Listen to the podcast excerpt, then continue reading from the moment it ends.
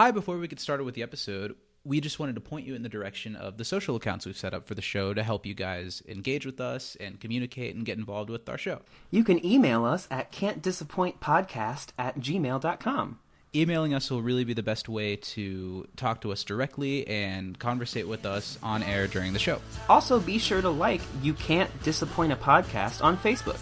And you can also follow us on Instagram at Can't Disappoint Podcast and Twitter at You Can't Disapod. That's disapod like disappoint. So there's one S and two P's. Well, thanks for tuning in, and let's kick off the episode. Here we go.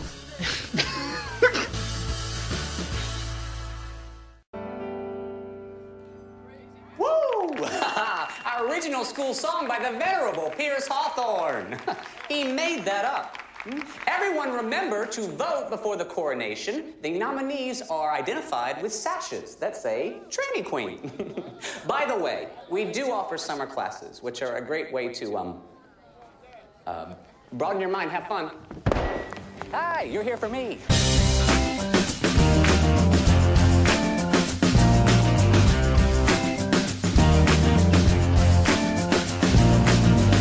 Live in front of a studio audience in Pasadena, California. It's the You Can't Disappoint a Podcast season finale.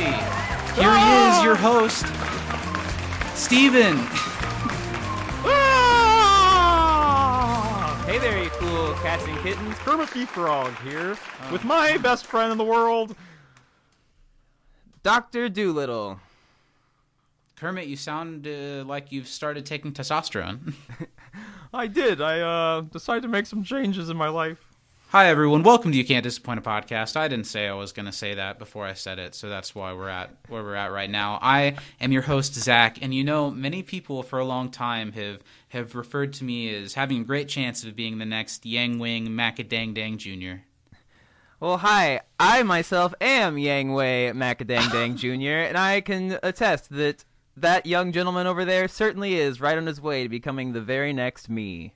Was But I'm your- Steven. Were you planning on saying that as your name as well? I was. We do that a lot. We do. It's because we pick the funniest thing. We're like, we're gonna say it, but There's then I always a have couple of things, but we seem to go with the same one. Hi, everyone. Welcome to the show. I'm a lot less stressed out than I was last week. How are Yeah. you feeling? I'm feeling considerably less stressed out as well. You know, at least about It's nice. some things. It's fine.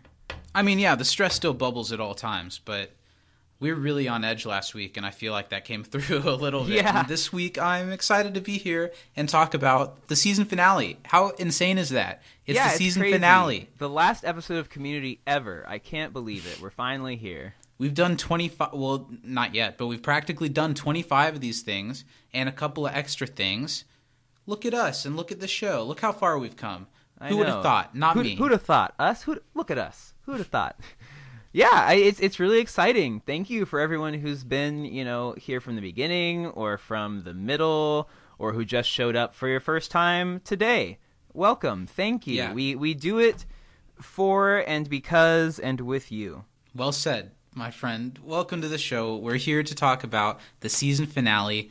Uh, shout out, as always, to our proud All community. right, one second. I got a work text that's. Are you kidding me? One second. Listen, these. No, I'm kidding. You know, I wish that people would leave me the f- alone when I'm not at work. That's what I wish, Zach. Fun fact. Don't. Mom, I'm podcasting. Mom! God!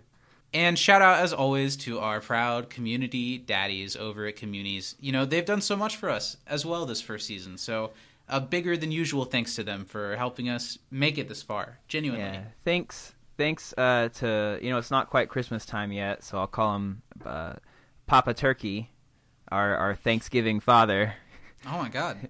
with with his uh, belt buckle hat and. And, Well, and- because of the episode we're talking about this week, how about this week he's going to be our transfer father.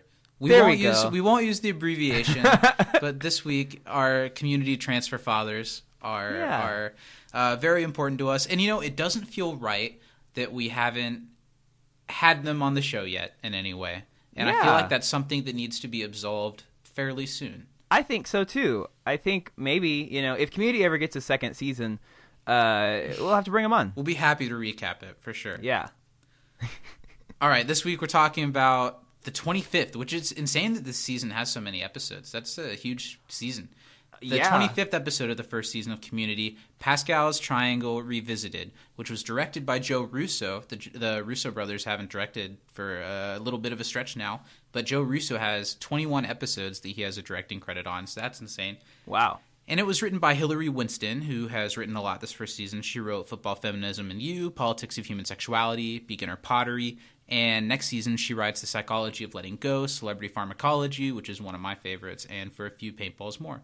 And it originally aired on May 20. My, my, my screen's cracked, so I can't tell what the letter is sometimes. it originally aired on May 20th, 2010.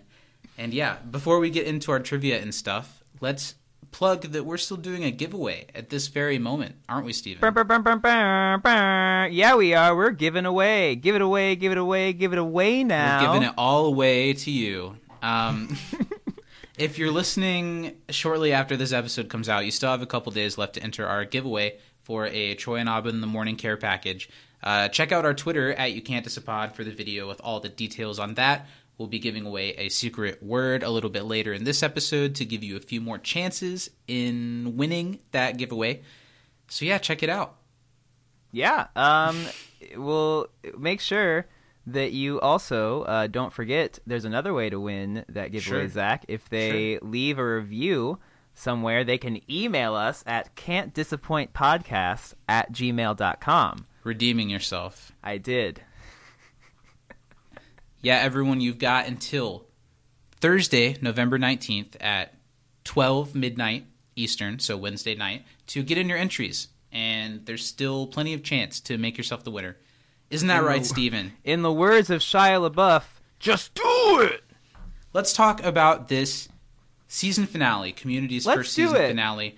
Let's start off with some trivia. Trivia. Oh wow, trivia. I something new. We'll try out something new this week. You know, Yeah, let's know. do some Bold trivia move. questions. Let's see how that works. Um, I've got have- four. Okay, I'll let you go first. I only have three Okay. for this one. Okay. What characters does Abed create with a banana? Ah, okay. We had not in order. Banana Sam Elliott. Yes. Banana. Okay, he did mustache. He did uh, Banana LeVar Burton. Yeah, but that's not quite how he said it. did he it. say like Banana Var? no? But I'll, I'll give it. I'll give it like two thirds credit. Yeah. Um. There's four in What's total. the first one that he said? The very first one. I'm drawing such a blank. I like looked at that. I was That's like, oh, that's going to be a question. What, what are the other okay. two? There was Banana Rhino, as you said, Rhino. Banana Sam Elliott and LeVar Banana Burton. LeVar and the final Burton. one was like a long beard with Banana King Tut. Banana King Tut. That's what it was. And then, of course, Mm-hmm. Pierce, you know, made a funny. Good for him. More like puts it where no one can see it. Yeah. It's a penis, guys. Come on. Come on. All right, you Banana did pretty penis. well. Kind yeah, of. you know, I, you know, I'll, I'll take Almost, half credit. Yeah. Yeah. But, you know, if it worked for me my senior year of high school, it'll work for me now. Much like our one year in college together, we'll take about half credit. We'll take about half credit. Yeah. um, all right. Here's my first question for you. I don't think I have any hard ones this week, unfortunately. But uh, how many dances is the school going to have anyway? Oh my god.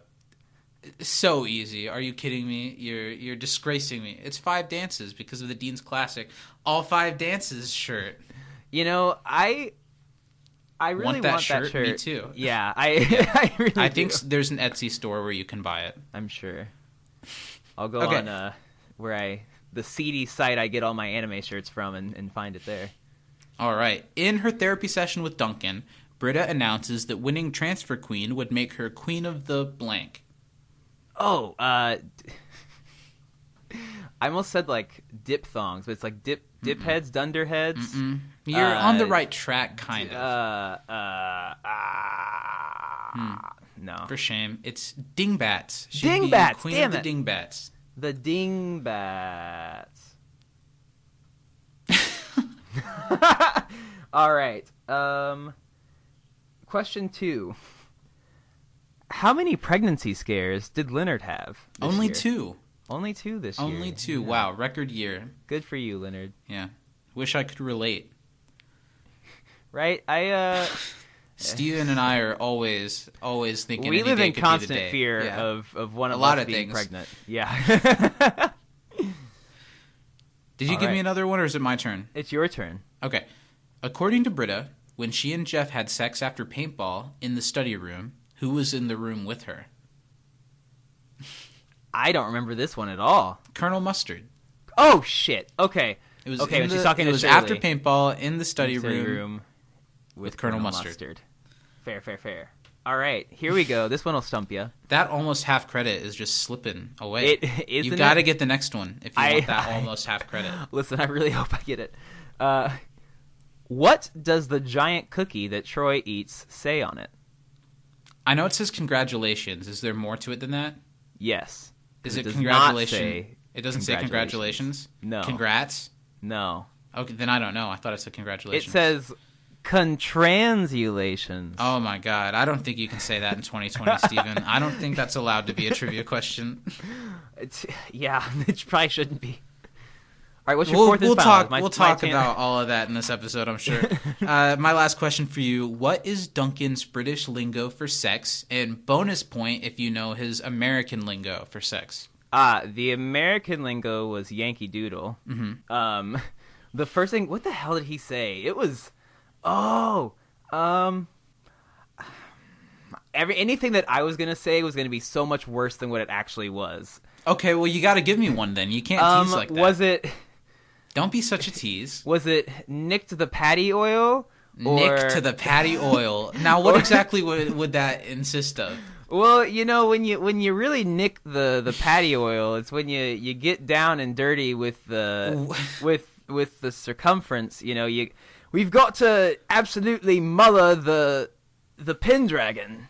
That's what we'll do to make this podcast easier on your mother's ears. We'll just like start using really British terms for the dirty stuff, so it'll just sound encyclopedic. You know. There we go. Uh, the correct answer was he gives them the old slap and tickle. Slap and tickle. That's no why. oil or patties No. involved.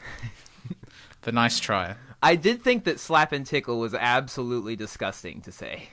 You know, before we get into some uh, sent in questions, I didn't even ask you how you are, my friend. I was so excited for the. Uh, the shebang of a season finale we got in front of us. There's going to be musical numbers. Uh, I hope you've got your 3D glasses for when we call for that a little bit later. An ice performance and a special guest appearance from Sting.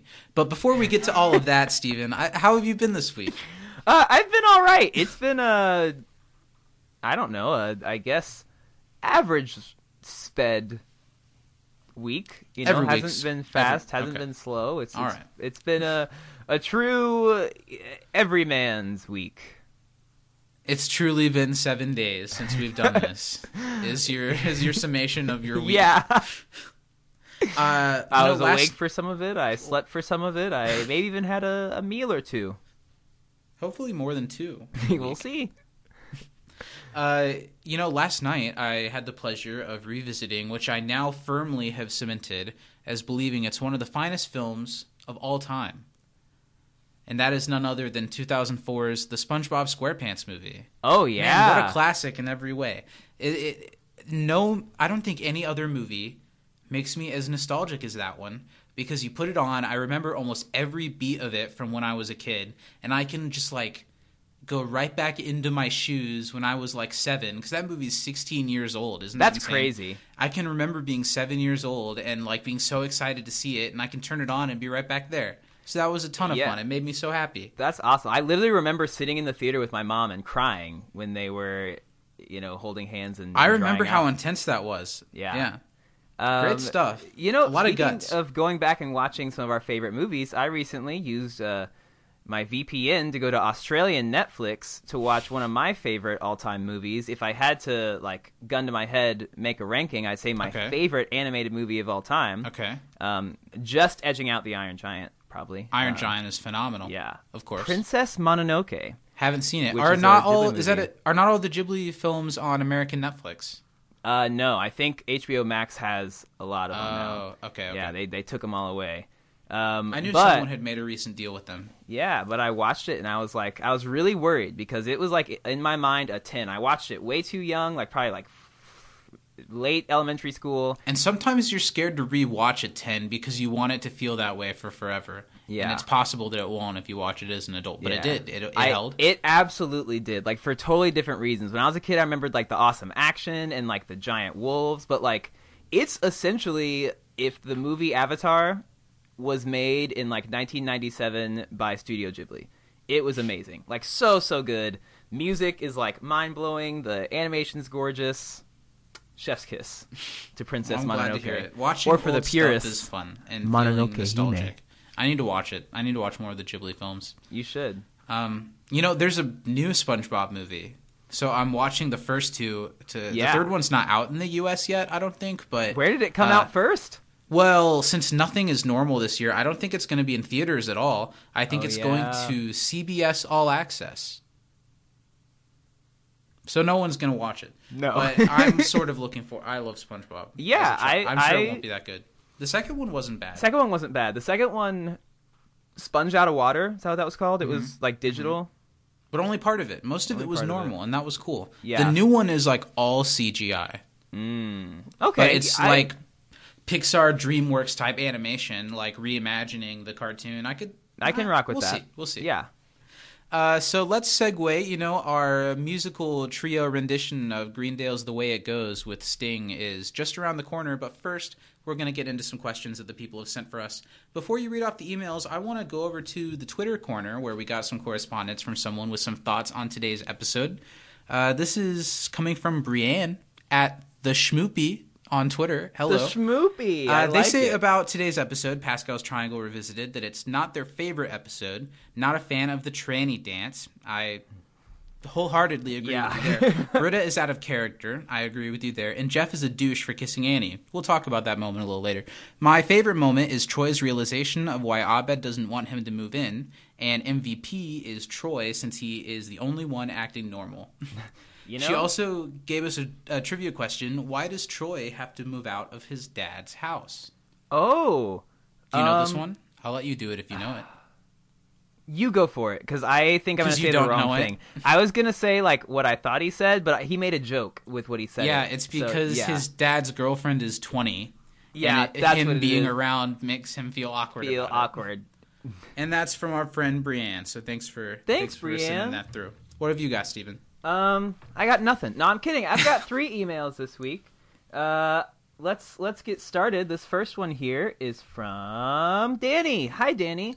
She says, "Hi, Zach and Steven. Happy season finale. Hope y'all are doing great today. I really enjoy this episode and it has some great moments, but I agree with y'all that English as a second language would have been a great way to wrap up season one. And maybe a better way. Yeah. Uh, we'll get there. Um, a bunch of moments made me laugh a lot, but the one I remember the most is Chang telling Britta her lipstick looks better in literally the worst moment.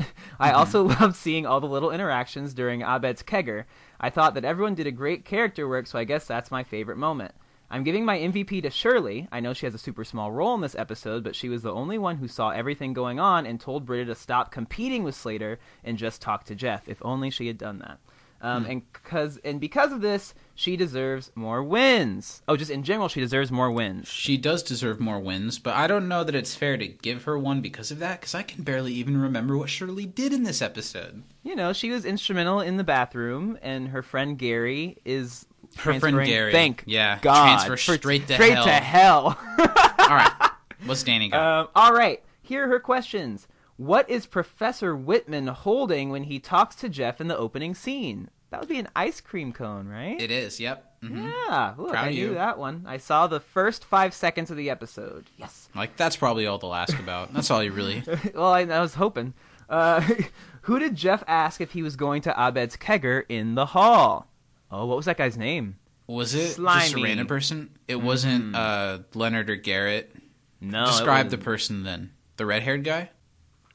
We don't know. I don't think they tried. actually showed him. I think it just was Jeff like talking to some guy, being cool in the hallway. I don't remember. I'm gonna guess Slimy was his name. Hey, Slimy. hey, Slimy, ready- you going to the kegger later? You know? Every week. Hey, Slimy, you ready to record the podcast? Hey, Slimy. yeah. Um, okay, here we go. Oh, cute. Um, what are the three ways Vaughn says bye to the study group? To the study group. Yeah, um, I know the three at the beginning, but I don't know the three to the study group.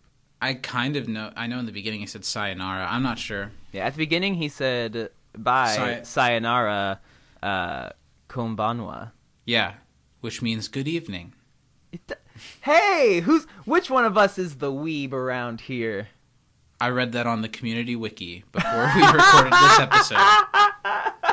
But I don't know the ones at the end. Sorry. Yeah, he said um, goodbye, farewell, avida zane, good night, maybe adieu, Sure. adieu to you and you and you.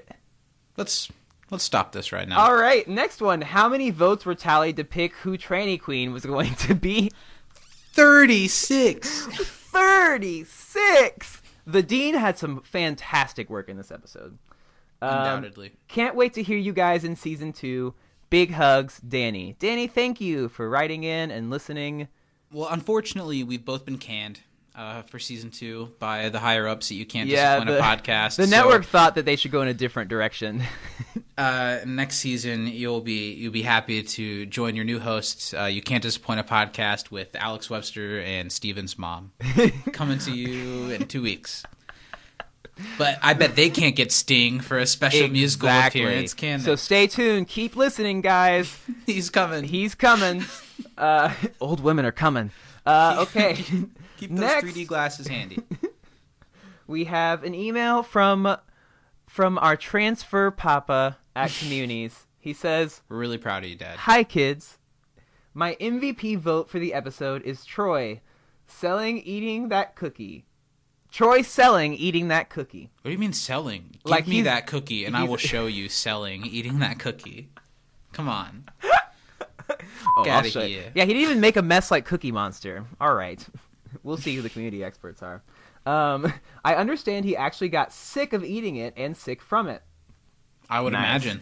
It also connects every bit of the story but Annie's together. You could argue that MVP is the 24 hour cookie store that made the cookie overnight. I heard them talking about that in the commentary. They had someone not only making it overnight, but like on call in case they needed another one. Another cookie? Yeah. That's crazy. Joel made a joke where they were like talking on the phone. It's like, how much is it going to cost? And the people at the bakery are like, hold on. That's amazing. Dollar signs and eyes. Right? Um, okay, trivia time. He's being hard on us our last time out. Said no answers this time. Hard daddy except for week. one. Leather Daddy. Um, what type of rolled coin does Chang have? That would be Quarters. Mm-hmm. right? Yeah. Um, what other job does the woman who gets her hair pulled by Britta have? Oh no, I have no idea on that one. I know that I remember Britta, you know, tugging on the girl's hair and being like, "Wait, you see how Yeah, awkward that is?" But is. I have no idea about the occupation at all. Wow. Um, how It is long? a tough papa this week. Yeah. it's- Ooh, stern. Um, how long does Jeff have until class when Annie kisses Vaughn goodbye in the outro? Do you know this one, Zach? Yeah, he's like, "Hey, I have class in about five hours. Yeah. If you guys could wrap it up." Wow, the high school hallway, right? Okay, here we go.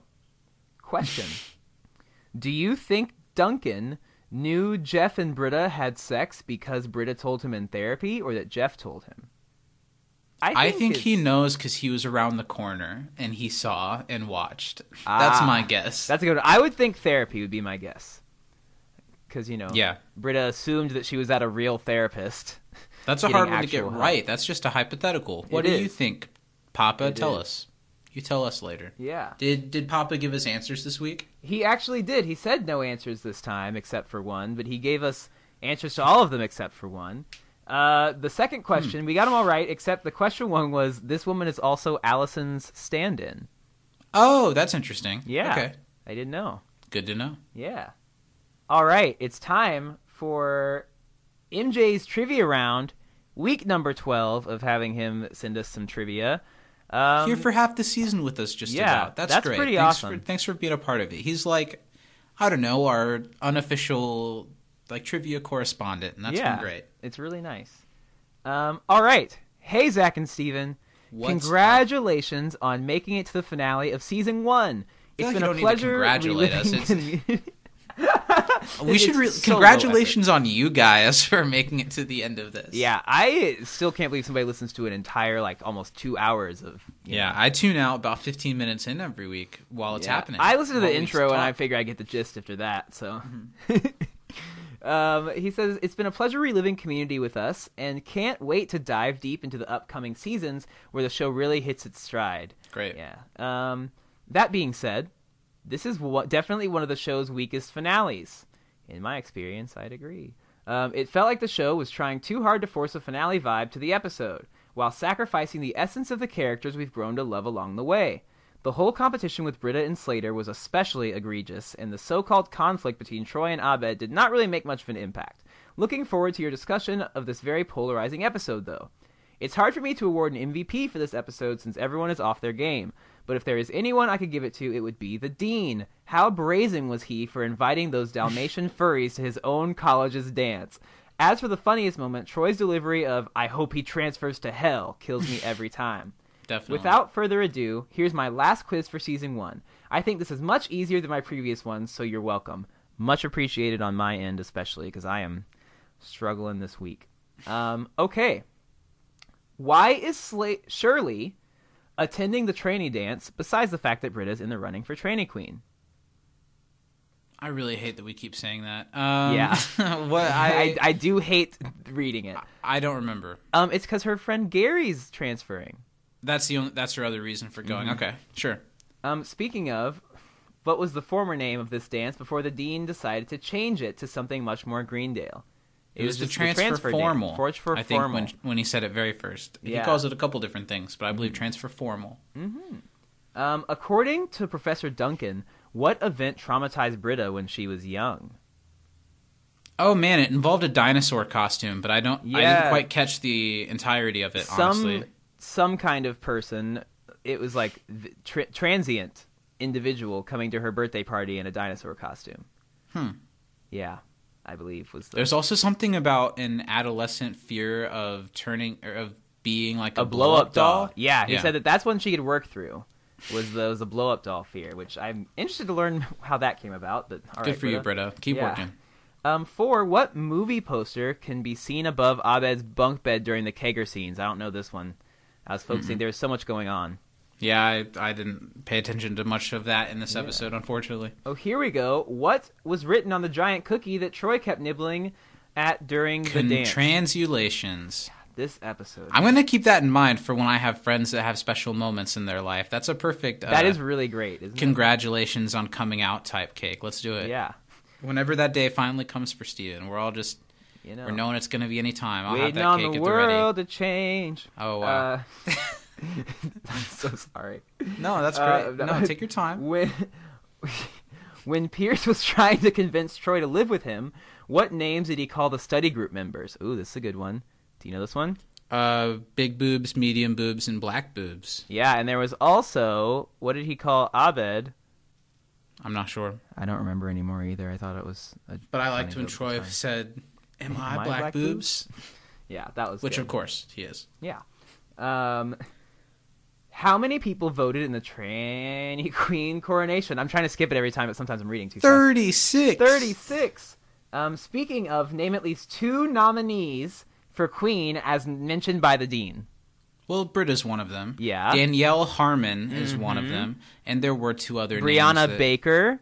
Um, Okay. He was about to say, I'm assuming Amy Smith, and I don't remember what the very first one was. There was one other one too. I don't remember, but I'm Yeah. pretty sure they're all named. Obviously, Daniel Harmon is Dan Harmon, but I think they're all names of people from the community staff. That was nice. Yeah, every time I heard Daniel Harmon, I was like, yep. Well, Um, it is the transfer formal. Wow, deep. Deep. I'll try not to make too many jokes like that. We're respectful here. Deep. Move over, Rick and Morty. Move over, transparent. Yeah, this is the right way to do it. Um, and then he says, "Bye, see you later, Lates, MJ." Wait, nice. Same to you, MJ. Thanks for uh, adding so much to our show these Au 12 weeks, and to revoir. everyone who wrote in. Sayonara. Bye bye. All right, And so let's talk show. about this episode. Um, you know, talking about it being one of the weaker season finales is what MJ says, and I don't disagree because there are some things in this episode that really do not work for me. But Mm-hmm. I can think of at least two season finales that I like less than this one. Oh. That being the season four finale with the darkest timeline coming to the real world and it involves paintball. And I think that's one of the weakest episodes of the entire show run. And also, I'm not that fond of the season five finale. It's when Subway has bought the school and they get like trapped in an underground bunker with, with the computer. Oh, I remember that. I don't dislike that one, but I, I think I like this one a little bit more. But there is a lot glaringly wrong with it. Uh, what do you think, Steven? What's your initial I, like- takeaway? It's just so hard compared to like the episodes that have like been in a run before this one. I've really enjoyed all of them for the most part, quite a bit. But this one is I don't know. Like I said, there's a lot of things in this one that didn't work for me. I think that there's some really funny Troy stuff. I kind of think the Troy and Abed storyline does still work for me. It wasn't a huge part of the episode, but I didn't hate it. You know, There are a couple of storylines in this episode that work for me. And I like the whole end of the episode. We'll talk about that when we get there because it's like it's a lot. A lot to going on. certainly. Yeah. Um, I think that my favorite characters, though, like Troy, the Dean, Britta. At times, I don't hate all the Britta stuff in this episode. I really don't. But I think Troy is a good episode. I think the Dean has a really, really good episode. I think there are a lot of things about this episode that are memorable, uh, both image wise and line wise. And regardless of what you think of the really the last third of this episode, uh, you remember it. It's something that really stands out of Community. But I do think it's pretty weak. And if you listen to our show often, you probably know what it is that we have troubles with. Uh, but I think this is a week that's there's so much to unpack that let's just get right into it and we'll Yeah. unpack it as we take it. So the episode starts this week with uh, Jeff's beat up car after Chang uh, and his keytar had their way with it last week. Um, and Jeff kind of hops out and shuts his door as the glass kind of falls in. So I like that they continue that it was all broken up, but I was we- just about to say, what Yeah. a nice bit of week to week continuity that Good you don't you see a lot of times on a show like this. Yeah, I also, you know, it, it's it's very clearly the end of the year, right? Jeff is like talking to the janitor, and and uh, Higgins is is jumping through a fountain with ice cream in his Whitman, Higgins, the actor, of course. Whoops. I, yeah. Higgins? Hig- Higgins. Uh, Whitman is jumping through like a sprinkler. He's got ice cream and is very exciting and and telling Jeff to seize the day again. You know, and and Leonard is is getting his stroke like Tai Chi on. It's you know really setting the scene at Greendale. It is setting the scene, but I do. ki- It gives us like, wouldn't it be so much better if we saw all of these characters every week? It suddenly feels like all of a sudden everybody's here. Yeah. It- it- they really shove everyone in. It's literally just Jeff walking down a stretch, and every person he comes across are like people that were noteworthy from his year at Greendale. Yeah, I don't know. The only person that like is usually out there is Vaughn. That's because I don't think he goes to any classes. He just stays out there. But you know, we've got our buddy Garrett chillaxing. Duh. We get to see Vaughn again. That's a definite positive in this episode. Yeah, and his nipples are out. Good for you, Vaughn. and it's literally just every character gets just like a second to say their shtick, and then we move on to the next thing. And we're reminded that uh, Vaughn and Annie are still dating, even though the show really dropped it just to mention it in fleeting moments. I'm sure it had a lot to do with the availability of the actor. Yeah. Uh, but I never hated Annie and Vaughn. I didn't either. I think that I like it better than some alternatives for both characters. I think that of all of the storylines in this episode, the Annie and Vaughn of it all works pretty well for me. Yeah, I think that is a a season finale plot line that makes sense. It makes sense. You kind of, and we won't get to it t- for a minute, but it, you, you kind of know what the resolution is going to be because it's a TV show. You know how these things work. But it, it works for me, It and does it gives too. it gives Annie a lot to do in this episode. Say what? I it works for me a lot too. I think they actually like I don't know, it's it's fleshed out. It has more layers to it than it probably should for how much attention they've paid to their relationship in general. Right. And it actually gets tied up. So good good for them. Like you mentioned, you know the high school hallway. Yeah. That's totally what they're doing. Where they're just really making out. It, it- this kind of shows how Annie's come a little bit over the course of the season, because it was only 13 episodes ago or so where she couldn't say the word penis. Now, I don't know how far she's come with that since then, but she's definitely a little more comfortable with her sexuality and Yeah. comfortable with her public display of affection with her significant others. That's kind of nice to see. Yeah. It, it clearly bothers Jeff. See ya, babe. Sayonara. Konbanwa. He says at, I'm assuming like nine in the morning. I don't believe that Jeff would be hanging out on campus if he doesn't have class for five hours. yeah. I don't also, believe it. I don't either. I because Jeff, like, as much as he likes the study group, he doesn't care about Greendale at all. There are a couple moments in this episode that are really big uh, gifts. This one right here, where they're talking about um, uh, how it's the end of the semester and how they're feeling good. Annie's going to get to say, I told you so, to, or not the end of the first semester, the end of the first year, and they're all feeling really good. And Annie will get to say, I told you so to some people who didn't believe in her. And there's such a good interaction where Jeff's like, Yeah, pretty much nothing could ruin this day. And the dean just, Wow, just jumps onto the screen. I've definitely seen a lot of variations of this where it's like, you know, I don't think anything could ruin this day, and then the dean with text placed over him of something bad coming Yeah. the end of the day. It's a Solid meme. The dean, I like to think that he was really like he saw Jeff like ten minutes ago, and then has been waiting in that exact spot for Jeff to walk by. And I also like how all of the times the dean, for the most part, until the dance is seen in this episode, is he's showing up to the study group or here just to Jeff and Annie to like talk to them about the dance and how he's like coming up with the dance, and, and it makes you think at this point in the show. I bet the dean's going to like every group of students And saying, "Please come be to like, "Are you coming to the dance? Please come." I'm not sure if I'm going to call it this or this, but yeah. we get the great all five dances T-shirt Five. reveal when like, "How many dances are we going to have?" The concept of a transfer dance is very silly. Obviously, Yeah. But they're, they're celebrating the people who are getting to leave the school for better things. Oh gosh, you know. But I, I would like uh, an all five dances shirt. Maybe in the future we can do some type of all five dances care package. That'd be so good. Oh my gosh, something from each dance. That'd be really good. Now we get truly just a little nothing bit of them all goofing around in the study room. You know, it's nice to have another moment I like this before the end of the season.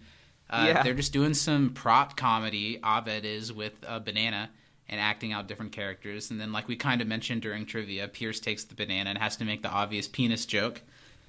Well, and I like one thing that this episode does do a really good job with in some places is showing how some characters like have grown and some like Pierce absolutely have not at all. And probably never Probably will. won't. and I I think that's funny. I also like how something as silly as this banana thing is what the writers came up with as a way to segue into really what Troy Abed and Pierce's storyline is right here. Uh, you know, Pierce feels a little bit disconnected from Troy, and Troy used to be, you know, he did once say, I do have a young black friend. And uh, it seems like that's slipping from his grasp, and he wants to still be one of the cool guys. Yeah. And meanwhile, uh, Troy doesn't have a place to stay right now because of his 20 year old potential stepmom. Uh, and and he wants to move in with Abed, and Abed is not sure of that, and that's this whole storyline right here. Uh, know, I wish they had sh- done a little more with the 20 year old stepmom plot. I think there's something there. Sure, you would, Steven. Very on brand. They're all talking about some stuff they're going to do during the summer. Shirley mentions, and this is really sad, that she is going to have to keep convincing her kids that motels are tiny little theme parks for a while Ooh. To offset some personal issues, which that sucks. Yeah, it does. That's yeah, sad. when she gets that that uh baking business off the ground, things will change. It is pretty cold the moment where, you know, Abed's joking around and says you could live in a pyramid as Banana King Tut. And Ab- and Troy laughs it off and says, "Yeah, well, you have uh, bunk beds, right?" And Abed says, "Yep," and turns the other direction. Yeah, all the way the other way. That's really awkward. It really is, and I think, I, mean, it, we find out that Abed is you know intentionally kind of doing this, but yeah, the first one especially is pretty cold. Yeah. So now Jeff and Annie walk into the study room really excited because of something that Dina shared with them. Everyone's going to have to go to this transfer dance tomorrow because one Britta Perry has been nominated for Transfer Queen. Uh, Shirley was, of course, going already because finally her friend Gary is transferring. Hope he transfers to hell. One thing this episode does do pretty well is there are quite a few like small jokes that have come up through throughout the entire season that are showing up and and resolving themselves or being given a little bit more in this episode like the Gary Yeah. joke which is a really funny really silly joke I think that was in the Jack Black Jack episode. Black episode. Yeah, And I was just it's nice say. to see stuff like that kind of come around full circle as the season ends. But yeah, Britta is going to be one of the women up for Transfer Queen, which, as Annie explains, It's like prom queen. You wear a sash, and there's a vote, and if you win, they put a crown on your head. And I'm so jealous, but I want to murder you. Aren't you excited? but she just says it with a smile. Yeah. Britta has no idea how she got nominated, and she doesn't really care about it, and that's kind of setting up her storyline for this episode. Which, how did Britta get nominated? Because she's not a transfer student, in or out.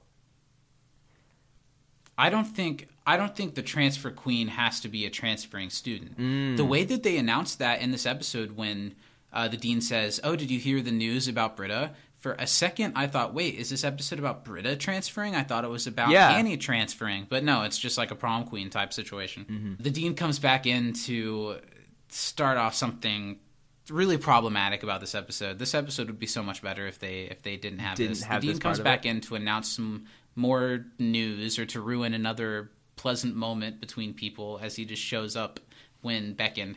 Uh, he goes to each group of students to let them know that transfer formal wasn't really rolling off the tongue, so we're gonna call it the tranny dance, and that's just Yeah, I good. they could have literally like gotten more laughs, but still made some sort of joke about it with just the freaking cookie. If they had just had the cookie that said "contransulations," that was enough of a joke. Could have left it there, you know.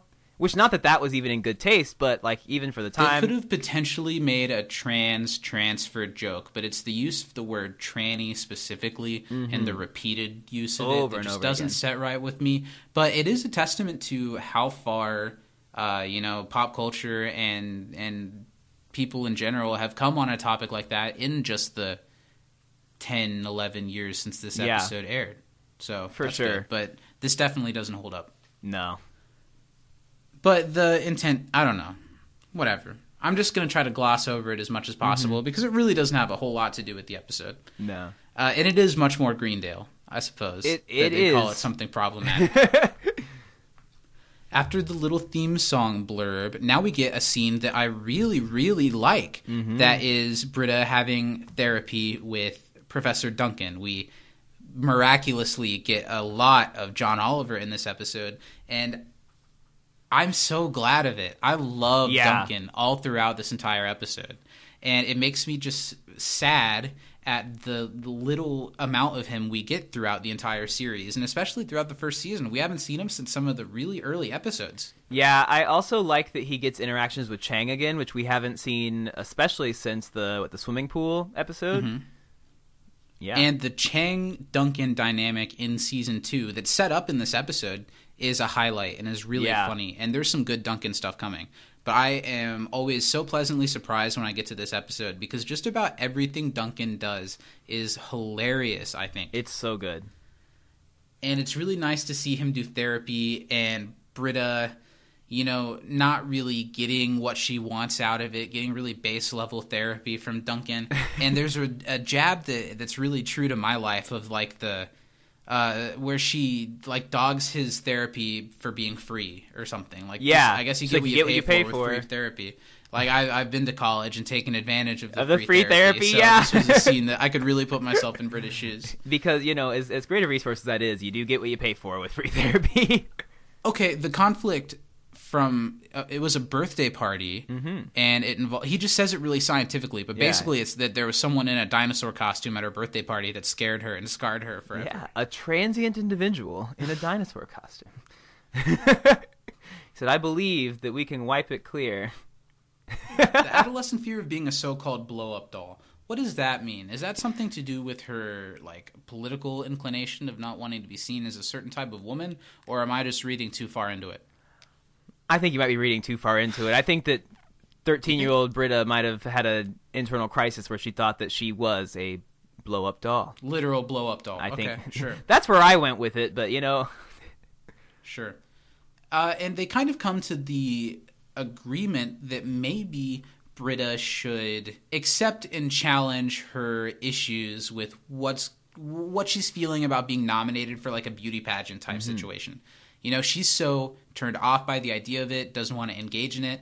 And and Duncan suggests, and now Duncan is a creep to women, so I'm sure that Yeah. has uh, has part of why he's saying you, know, specifically you should Britta. get all gussied up. So But yeah, but I think there's something here about how she needs to maybe try it out and see if it makes her feel a certain way. And I think this scene and this moment with Britta is really important to try to contextualize the stuff in this episode with Britta that doesn't work so well. Yeah. And I honestly like I my major issues in this episode are much less with Britta, with the exception of one thing, than they are with like Slater or even Jeff. So well, Okay. less so Jeff, more so Slater. But yeah, I I I, I agree that I think this is it does explain and set up why Britta behaves the way she does. I think it's a really important scene, and I think the episode uh, it, it sets in a little bit better if you absorb this scene. You know what I mean? Mm-hmm. Yeah. it, wor- it works nicely for me. Great interaction with uh, Chang and Britta as they're going through. Who they, they As just have Britta's so much detest Chang's for one coming another. in, and this continues the thread of things from the pilot coming back into play for this episode. Uh, and cont- uh, continuity from last week because Chang is here to, you know, he's not a teacher anymore. Mm-hmm. He is talking about how he's a student and he's here to ask Duncan to help him out and to help him cheat his way through school, much like one Jeff Winger did in the Yeah. very first episode of the series. And Duncan is not even willing a little bit to turn it into a game with Chang. He just sh- shoots it down immediately. especially because Chang comes to him in like a position of a friend, and Duncan's like, "Well, we've we've never been friends," and you kind of got what's coming to you. Yeah, I'm gonna laugh at you for your very well deserved issue here. And he just laughs Chang out of the room. It's really funny. Jorge, Jorge, we, we now cut to Jeff doing his cool guy walk down the hallway for the second time already, five minutes into this 20 minute episode. And yeah, he's asking Jorge, who has killed it, whatever it is, in that, uh, wondering if he's going to Abed's kegger. Of course, Abed's having an end of the school year kegger. I like that a lot. Right. And this is when we get. Uh, it's just so weird how every scene with Jeff is him walking into different people from the season. It's like remember Slater, remember Garrett, remember you know what I mean? Yeah. It, it's a little weird for me. it's like Jeff is like riding this high, like on a like rainbow, just coasting through the school of memories, you know, through the year. Yeah. Yeah, So let's take these romantic issues as they come up one at a time and as they layer themselves. Because this scene with Slater doesn't bother me that much yet. no, I'm fine with I this. think they brought her back in in a way because the way that she left was so abrupt. Mm-hmm. It was like the beginning of an episode where they just broke up. yeah, And it was just after we did a whole episode, or shortly after we did a whole episode about, you know, Slater needing Jeff to take it more seriously and Jeff agreeing. So we learn here in this interaction that that scared Slater, and I guess I can kind of see that, you know, once you once you finally get what you're fighting for and it is serious, then it certainly it's a little scares scary. you. Yeah, But it's a little backwards because of what her problem with Jeff was in the first place. But it kind of reminds me of like, have you ever seen The Graduate? yes. Oh my God, It- yes. It's the like last the ending scene of the in the graduate, where yeah. like you fight so hard for that true love story, and then sometimes it's all about the chase. And then when you're finally sitting there with that person, it's like, what do we really have in common? Uh, is this really worth? It seems like that's kind of what both of these characters felt during Yeah. that relationship, and they kind of spare jabs at each other. And and Jeff's vitamin duh joke is a little lame, but I'll even allow it. You know, I'll- it's I'll let it exes slide. kind of kind of jabbing at each other in a way that feels healthy and feels like they're just talking to each Yeah. other. Slater uh, says, you know, I think we should talk to each other again, and I miss you. The And I miss you at the end of the conversation is a little cheesy. Yeah. But this, this conversation works for me. If they're going to bring back Slater in, which I remember saying when she left that we were like, they should have done so much more with Slater. I think this was the way to do it yeah. in this scene so far. Yeah, I like that she kind of is a little more vulnerable. I don't.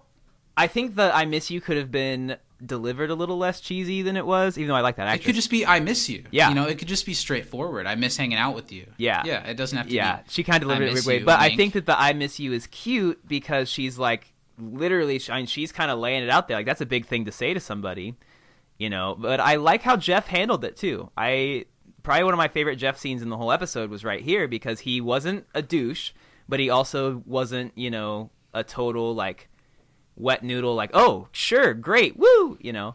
And I think Jeff he doesn't he held his own. too much in this episode, and I know you disagree until a certain point Mm-hmm. in like the last really couple of minutes of the episode. There's Yeah. one thing that happens that changes things for me. But we'll get there when we get there. I don't like this little bit of Mm-hmm. I don't either. red-haired student Eric Wisniewski, who I've Yeah. learned from reading a lot of community wiki, uh, where they have the whole "oh, take a picture, it'll last longer," and the dude's like, "Okay," and takes a picture of Slater as she's walking away. Yeah, that's weird. I'm not, Not a very fan funny. of that. Mm. I love this scene. The, the Yeah, now everyone's partying on a on the floor of Abed's campus. Troy's wearing a cowboy hat and does a really great party dance as he's walking towards Abed. And Abed who has a top hat and like a He-Man a sword strapped to his back or something. But they're bring Troy comes in to kind of I don't know he's a little bit drunk he's a little bit partying he wants to confront Abed about the weird moment they had earlier and says you know we hang out so much here it's it's weird that we don't live together uh, it's almost like we should live together and again Abed just cold shoulders it and leaves the situation. I can see why that would super hurt Troy. Oh yeah, for sure. You know, I think he's this is like best friend in the world, and he's like, oh, this is a great opportunity for us to like live together. Which in Troy's mind, especially like, you know, as young as Troy is, when he probably hasn't had a whole lot of experience with people who you know had bad roommate experiences, he's like, oh, I get to hang out mm-hmm. with my best friend all the time, great. Mm-hmm. You know, and so he's like, wow, this is out of nowhere. This person just doesn't want to live with me, you know, and it's. He's like, what? What happened? I thought Abed liked me. Well, as we're wrapping up this first season of community coverage, which is just nuts that we're we're Yeah. to do this already. I don't I'm I don't know who I'm gonna pick for my like emotionally based season MVP that Mm-hmm. we'll give next week. I don't know that is that it would exactly be Troy or Abed, but Troy and Abed, the story that they've told this season of you know from the early days where Troy didn't really know how to be a good friend to someone Yeah. to these days of of them learning to have more emotional conversations with each other because of how how much they care about each other and how much their friendship has blossomed and and the way that they goof around together is really really good. Yeah, the fact that Troy and Abed's friendship isn't just like laughs and rainbows all the time, like the fact that they do have downs. Now the downs, you know, normally don't last too long and they're normally presented in a really funny way, but I think that's a good way of displaying, you know, real friendship in a show because when you are that Right. close to somebody, you're more inclined to get hurt. and they probably Yeah. won't last that long, but it's important to show. Yeah, I hope that we get done with our fight one day. Yeah, it's been years. you would think. Yeah. Don't miss you though. So Yeah, me either. I mean, but we have we've had little spats. Yeah, for sure. And I don't know, it's it's relatable. It's it's good to see that presented in these like you know pitch perfect best friends that of course they're going to disagree sometimes. Exactly. Uh, Pierce walks up to Troy after that little interaction. He he almost died outside trying to learn how to use a beer bong. He says, Which sounds about used one of right." He's like, yeah, "Apparently, you're not supposed to inhale because he's just used to smoking out of a regular bong." I would imagine. He said, "Oh great." just, just beer. Oh, Pierce. Um, Troy is feeling some type of way because of the Abed situation and asks Pierce why Abed hates him. And Pierce's answer is interesting. He's like, What are you kidding? Look at him. He probably hates America. Oh, yeah. Classic Pierce. Now we're outside of the party, Annie at a bulletin board, and we see a little bit more of Vaughn. Some of this stuff really is the, is a pleasant surprise. How much we get of characters like Vaughn and Professor Duncan Yeah, and the sure. dean in this episode. That it's hard to hate it. They try really hard to make me hate it, but there's a lot of stuff that I do. They do really like everything in their this. power. Yeah. Yeah. Uh, so Vaughn has this amazing opportunity it's the end of the school year, and he's being asked to join the number one hacky sack team in the nation at a college in Delaware, which I think is very funny. And I also think it's very funny that it's it's such a, a serious thing that he has to leave now. Yeah. he has to leave Bef- two the last day of the semester. He's got to go to get yeah, rehe- practice. yeah. I said There's rehearsals. an intense practice. uh, itinerary in, during the summer for this hacky tack team, hacky sack team.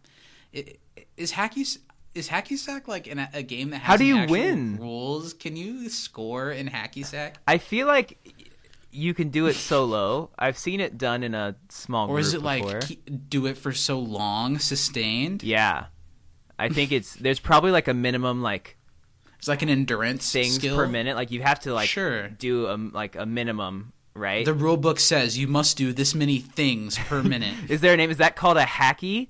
Is that called a a hack? What are- what are, what are the little bounces? Yes, called? I do believe whoever scores the most hacky within three quarters uh, goes to the final round, in which the sack is is in play.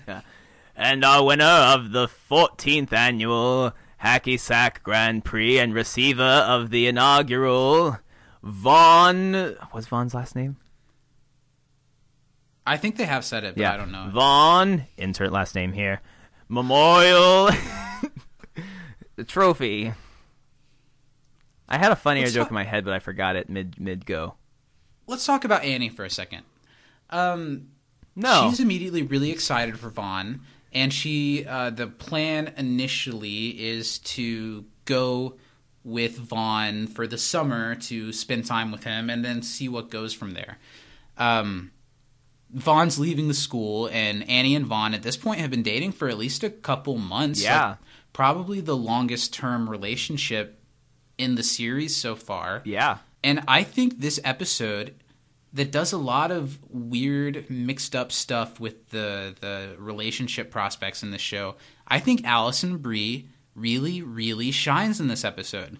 And it feels like more than ever before she's putting more into her performance of Annie in this episode. Yeah. And I I don't know, I just think she did a really great job. I agree. I think she like conveys that she does care about Vaughn. She conveys that she's not only grown as a person, but wants to continue to grow more. Mm-hmm. Not too shabby. We'll talk about it more as it develops. And a lot of it is her performance, Alison Brie's performance that does the heavy lifting. But there's almost nothing that bothers me about Annie's storyline in this episode. Yeah. In an episode that with all the other similar threads, they drop them. And they don't with this one. So that's something to watch as we're going through, I think. Mm-hmm. Now we got to. It, feels like so far this review has been like, this is good. the water's nice. We're waiting for it to. and thus it begins. Well, now we're. Uh, you think this is where it begins? I think this is where. Actually, no, not quite. It's Let's it's see. still fine Let's for now. see. Jeff and Britta are talking on a bunk bed. I believe they're in Abed's dorm during this kegger that's happening.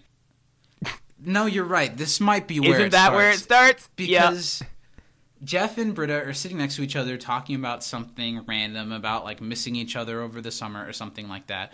And I get what the writers are trying to pull a joke on here. Jeff tries to do the whole grab a wisp of the pretty girl's hair out of her face, like that pre kiss kind of Yeah. thing. And it just drops flat, and it should. He, why did he do that? It was right out of then? nowhere. It was a whole was hand coming at her face. And then the show gets to to do a joke about why that doesn't work and why it's awkward as Britta does it Yeah. to another girl. But why did Jeff do this? Why did Jeff do that? Especially because we haven't addressed them sleeping together at paintball at all since Mm-hmm. it happened. They said they were going to drop it. They didn't talk about it the next episode. So here we are, Mm-hmm. you know, post coitus, post coitus, and while Jeff's like revisiting his potential feelings for Slater? yeah, I don't know why he chose this moment. I he's maybe had a a, a brewski or two. He's he's slammed back a a, sh- a. You know, he's uh he's tossed a a, a brewski down the old windpipe. But he's that got he's had the old slap and tickle this evening. yeah, but that doesn't mean that you just grab the shit out of Britta's face at this public party on a bottom bunk, Chief. Well, yeah, there are a lot of maybes that could make this scene work better that the show doesn't give us, so it doesn't. Uh, like what you say about how sure there's probably some stuff going on between Jeff and Britta, but we haven't seen or talked about any of it. Mm-hmm. And I know this is a show that doesn't like to dabble on stuff like that, and I prefer it as such. But if you're gonna do a moment like this, you've got to let us know that something is going on in their heads. Yeah. like it, it's very possible that the whole thing with Slater is making Jeffrey visit. Well, like what about what's maybe going on with Britta? What do I want to do? But the show doesn't. Jeff is just really Jeff in this episode, and we're not seeing much of a conflict. It's like this stuff is happening to him. He's and rolling with the punches, I guess. Yeah, but don't know. eventually, you know, yeah. This is where it starts. You were right. This is the scene where this starts. Mm-hmm. Uh, Britta, of course, gets to prove that the hair pull is alarming, and it is. But of course, Britta did it from behind someone who she's not talking to. Yeah. So it doesn't work so well. And Here's this is where it gets real. that doesn't work for me in this episode. How come I get that now they're oh my god they're trying to set up this love triangle Yeah. and I get that they're kind of trying to pull shots at stuff like Dawson's Creek and like shows like that. It's like they're almost doing a themed episode of something like that. Yeah. But it's not like a paintball episode. It's just the characters and it feels more true to the the to the continuity and canon of the show. So it's a lot harder to write off like when people like when people get killed in paintball or something Mm-hmm. like that. I don't know, and I don't like how every time a, a love triangle scene is being hinted at, they're both there for some reason. Well, Slater specifically talked about Jeff at the same time. not Yeah. mingling with students. Like that was like her whole platform that she was on when you first meet her. Like she stands strong. She went to the faculty party. She was going to go home to not deal with the student stuff that was going on because she's not Mm-hmm. a student. She's a faculty member. So now she just wanders into Abed's kegger and it's totally fine. I mean, I, End of the year, randomly wandering, you know, like you do. like even if she was like hoping to see Jeff, like you want to do it here at this dorm room kegger. it's that really awkward. You two aren't. Oh no, we're not. You two. Oh no, we're not. It- Yeah, yeah. yeah. So Britta and Slater do uh, that kind of stereotypical girls that like the same guy, like eyeing each other up and down and sizing each other up. It's really not a good shade on Britta, who's never seemed to be a character to do something like this at all. No. How have how many times this season has she been like, "Oh, I don't like Jeff that much. It doesn't bother me when he's with other girls." Even if she does feel that way, uh, why would it make sense all of a sudden for her to be kind of catty? Even if she is absorbing this, maybe being into the transfer queen thing, it doesn't make sense for her to be this catty. And it definitely doesn't do any favors for Slater's character, who we really don't know that much about. And all of a sudden, she's like being pretty mean to Britta. And I will say that like Slater had a little bit of cattiness in her in the Halloween episode. Sure. But other than that, she was pretty, you know, fine. And I like Slater quite a bit leading up to this episode, but I think she really shows like a really like poor character in this episode. And then we get It- Shirley coming in. It's interrupted by Shirley, who just did her first keg stand and she can't feel her legs. I read something online on the community wiki that was an interesting way to look at this. Do you remember the episode in season two that's Troy's birthday and they all go to a bar? yes. And a lot of it hinges on uh, Shirley used to be an alcoholic, and it used to be the bar that she frequented, and she felt weird being there. Some people wonder maybe is this something that's not super on purpose, but it tracks well with Shirley. Yeah. that she's kind of weird around vices, but she breaks sometimes. Mm-hmm. I could see that. I think that is a nice building towards something like that moment. yeah. Now we're at the formal. It's only like a third of the way through the episode, and we're already at this formal that's going to take up the rest of it. Which is Uh, terrifying, Zach, because a lot of my issues I have with this episode take place at the formal, and I thought it came a little later. But here we are. Yeah, and also a lot of my favorite things about this That's episode true, are in same. the formal too. Like I can think of probably easy three things that I don't like that are in the formal, and also three things that are awesome that are in the formal. Yeah. We start with another thing that's mirroring earlier episodes, as they've been doing this whole episode. Uh, Pierce is in a tux. Chevy's really looking suave for a moment, and we're getting a reprise of Greendale's "The Way It Goes." uh, they've really decorated the cafeteria nicely for this formal. It does actually look quite formal. And I love right here the little dance that the dean does while he's listening to Pierce do his song. Everything the dean does from the rest of the episode on is great as an MC of the dance, as his dates begin to arrive to the dance. I love everything about the dean in this episode. Yeah, the dean like really really shines for me, especially at the whole dance, and I'm happy about how much we get to see of him and how I think this episode especially like we've gotten a lot of little glimpses at, at the dean that he becomes, but this one especially we get a good look at kind of how the oh, dean Oh yeah, evolves. who the dean is, what he's into. This is the dean now, and he has been quite a bit recently in in the series. But man, is the dean funny in this episode? Yeah. And boy, can Jim Rash just make anything hilarious. Oh my God, no matter yeah. what he does. He's reminding everyone to vote. He says tranny a couple more times. Unfortunately, he pitches that Greendale's doing summer classes, which are a great way, and then all of a sudden he sees it. He sees the first Dalmatian enter into the room, and I love this bit of how he's going through this pre-prepared speech. You know this dance is really important to him, and then the second he's like, "Oh my god!" and he drops, he puts the mic down, and he walks very quickly. He's like, "Yep, this is for me. Yep. You're here for me, guys. Come on." Man, is that so funny? Uh, just another example of something that I think this episode does well enough to keep it from being bottom of the bottom for me is a lot of these funny jokes that we're seeing all season long and a couple of the r- emotional things we've been seeing all season long are bubbling to the surface. Now, I think it does a lot better with the jokes than what it does with the emotional stuff. But what it does with the jokes works so well for me that I'm willing to forgive some of the stuff that doesn't. yeah. Annie's telling the group that she's uh, leaving for the summer and that she's going to spend time with Vaughn. And everyone's receptive of it. Uh, Abed's like, yeah, this is a good end of the season uh, uh, storyline. And they kind of leave it at that. Annie takes Jeff to the side and and trusts him with the information that she's not just going to Delaware for the summer, that she's intending on staying there, that she's intending on transferring. And Annie transferring as a conflict is something this show does all the time. Yeah. Like probably every season. Maybe give or take one of them. Mm-hmm.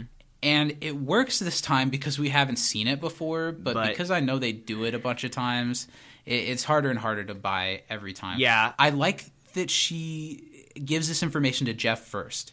That uh, Jeff is someone who they've had a couple of storylines this season that haven't opened up their romantic history that much, but have bonded them and they trust each other and they can speak openly to each other. And Jeff is an adult who will treat Annie like an adult. when Yeah. other people don't all the time, regardless of any sexual implication to it. There's a, a bond between the two of them. And Annie explains to him, which I really like the way Alison delivers this speech, Mm-hmm. about how she's never been impulsive. It took her three months to decide on a new backpack, but she wants to be impulsive. She wants to go with Vaughn. She wants to see what's going. She she wants to do something big, and I think it's really great. And I also think Jeff's line of "For your and Vaughn's sake, I I, I hope it does well for you, but for the study group's sake." I hope it fails because I'll miss you. I think Yeah, that's really sweet. I like that a really nice. And then we get one of the best runners of the episode. I think this episode for like you know what we didn't do? Talk about our funniest We moment of the yet. episode. So what I want to say is I think for me it's a total showdown between Troy and his giant cookie and the dean and his two Oh, Dalmatian it's dudes. absolutely a showdown between those. If I had to pick just one moment, I would go with the arrival of the second Dalmatian for me, ever so slightly, over Troy with a stomach ache continuing to eat the cookie. I think I might have to go with the dean as well. But I do love the constant runner of the cookie getting a little bit smaller. Yeah. Uh, Troy still eating it, but clearly becoming ill. I don't know if it's really Troy or Donald, but it works for the episode. And I love how it starts here, where obviously this is a cookie cake that hasn't been cut for anyone yet. And he walks up to Jeff and Annie's moment and says, Can you believe no one's taken this cookie yet? And just picks up the whole cookie cake.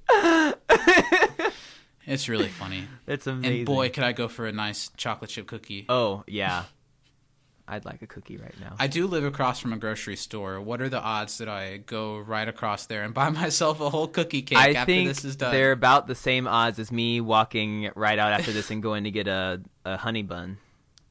Hmm. We'll see what, what my other half thinks about us having a cookie cake in the house after this episode. There is we done. go. Um, but I love the way I love the way that this starts and how he thinks it's just for anyone to take and walks away with it. We're blessed right after that with another Chang and Duncan scene. Um, Duncan kind of teasing Chang on his loss of position, making Chang more angry, and Chang is ready to punch Duncan. He's ready to make this physical and take it outside. But Duncan has this power over him now because they're no longer equal. Chang's a student, and he can be kicked out if this happens. I want to make a note. Props to Sure. uh, Ken Jeong here. I think that that like build up to the punch was really cool looking. It. I mean, I don't know. I I like the way he, He did a good that. job with it. You could see it festering. Yeah. and and and how what Duncan is saying just irks Yeah. him little bit by little bit until he can't. And apparently, this line here where Chang says, uh, "I'll find a loophole, then I'll kill you." Apparently, that's a reference to Lost. Ah. But I've only seen the first season and a half of Lost, so I can't relate. Yeah, I saw commercials for the first episode. It's kind of like Lost is on the list of shows that I know I need to watch, and I know I'll love it if I do. Right there with like The Wire and Game of Thrones of shows that it just seems like a thing. Kind of like how I know I need to watch Casablanca and Citizen Kane, but like I don't know if I can 2001: A ever bring Space myself to watch Citizen Kane. I like. I know that it's a really good movie. People say Yeah, apparently all these people say it, but I've yet to meet one. my favorite film is Citizen Kane. if you can message us and honestly tell us that you've watched Citizen Kane, a hundred entries into the giveaway. if you could give Not- us not really, though. like Void where a genuine, like not copy pasted review and synopsis of Citizen Kane, I will personally stuff your name in the box that we're gonna pull the name out of, in the hat that we're gonna write everybody's name in, and drop it into. I will put your name in there a few extra times. I feel like every person who has ever said Citizen Kane is their favorite film of all time is a indie white film student who has never seen Citizen Kane but doesn't want to say their favorite film is Pulp Fiction like all the other white kids that are saying what their favorite movie They're like the is. like the fifth one in class who like gets called on to say their favorite movie, and they're like, "Shit, I gotta think of something." Okay, they they took. who made movies other than Tarantino. Uh, Can I say Django? But yeah, that that's a long walk from saying that I really like that little moment. then we get a moment between Duncan and Jeff. I think Ian Duncan is so well served in this episode as kind of like how Troy walking around with his cookie cake, like Community say, kind of interlopes with every storyline. Duncan kind of does too. he really does. He has a little moment where he talks with each of the characters, and it's kind of interesting the way this episode sets up Greendale as like a fluid campus, and the storylines are going on at the same campus, and different people as they're going throughout their day, like weave between their stories. Yeah. I think that works pretty well in this episode. Like this episode has perfect attendance. I feel like somebody's always like homesick the other days, you know? Because like we get the study group, but like it's so cool seeing like all the teachers and Mm-hmm. extra people that we like just like popping up organically like they are. I mean, other than Jeff's walk down the hallway of friendship, like a couple of the things is are a little bit ham-fisted Yeah. the way that they put them in but everyone being at the dance like this Is and cool. like the staff interacting and it, it is really cool duncan barely has a second to talk to, to jeff before he starts saying I'd go easy on that punch if I was you. I put in a little hot person. Hot people. The two of them coming this way. Which one do you want? and now we're to where it just keeps going downhill both britta and slater walk up to jeff at the same time they they scale each other down to each other again i do kind of like the line where britta says really cattily to, to slater oh you look gorgeous i bet that took All all, day." day. and they just like laugh and like oh, i want to kill you Yeah. and This is uh, then there's the shot where they just keep rubbing his face. They're both cleaning dirt over it. These women are human beings. No one's going to do this. This isn't how anything works. This isn't true to life at all. Mm. And it's so stereotype sitcom trope in the way that this show prides itself on being above that. Well, and it couldn't even be saved by the actual funny joke, which is John Oliver then smearing mustard on his face because he wanted the attention from the girls too. Because that's you know they're doing it because they genuinely want to clean Jeff's face, obviously. Do like, I have anything? I'm like, yeah, you're fine. that is a funny joke. And a foreshadowing to in season five when Britta can only be taken seriously by people if she has mustard smeared on her face. True. Hey guys, I know we're talking through the drugs of this episode, but that special performance by our musical guest Sting is just around Yeah, the so corner. sit tight. So just hold on. It's coming soon. It'll be there. Mm-hmm. Now I just know I'm gonna have to figure out what a sting like a sting song is after this to put in. somewhere. Wow, wow, wow. I don't think I know a single song. Wow, we need to talk. Sting. Because Sting has some great solo work. Ten Summoner's Tales, great album. It's really nice of Sting to just be in the waiting room of our Zoom call for the two and a half hours. yeah, he requested to, get join of about an hour and a half ago, uh, Yeah. Mm-hmm. and he's he's gonna wait some more because this is about us right now. Your time will come, Sting. Anyway, Don't stand. the only reason he's oh I know that one. The only reason he's willing to do this is so he can get an extra uh, entry into that giveaway. Yeah, he so we'll throw him an extra really wants those stickers. around. All right, so Troy's uh, beginning his his journey through this cookie, and this is when Pierce comes up to him, uh, gives his rundown of all the other people in the study group, and mostly the, how he describes them by their type Rain Man is what he called Abed. Rain Man he calls Abed, and he's saying that they're a family. They need to stick together. Obviously, because of what happened earlier, Pierce just feels disconnected from all of this, and he wants to feel like part of the family, as the rest of them are really a family. So Pierce says to Troy that he has an offer to make him. Now we get a scene that might be my favorite scene in the whole episode of Abed alone in the study room, and he's giving like the season series finale vibes Yeah, as he's leaving school for the last time this year. I have not seen Cheers, especially not the finale of Cheers, but I'm assuming that uh, he must Ted Danson must go last This is call definitely- and then turn off yeah, the how the show ends and how a lot of shows end. There's a moment in The Scrubs, what was supposed to be the series finale, where JD turns off the lights in the in the hospital Mm-hmm. Yeah. and everyone's like, "We still work here," as, as. Uh, but this is great. It's a nice moment for Abed. It's it's totally true to his character that when he's alone in the room, he'd take a moment to do that. I think the scene is really cute and sweet. Community had this thing of like every season they felt like there was a good chance their season finale could be a series finale. This is probably one of the least of those. I think Yeah. there was more of a chance that they were getting a second season when they produced this episode. But this is the one scene that has a little bit of the series finale vibes if this were to be a series finale.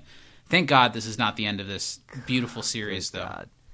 It would not be remembered as well, I think, if this were the ending of it. That's tough to say because a lot of people, this is their favorite season of Community.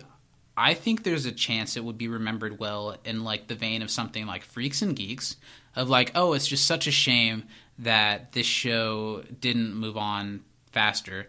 But it wouldn't have the cultural relevance that it still Yeah. has if it didn't get to go on for the six seasons that it did. Mm-hmm. After that little moment with Abed, Troy walks into the darkened study group room and, and calls him out on it. And, and Abed says that he's giving things a finale vibe. And here we get they get to have an emotional conversation about their feelings. Troy reveals what what Pierce just told him and says that Pierce has invited him to live with him in his mansion, which is something that could make sense a lot for both of those characters. Mm-hmm.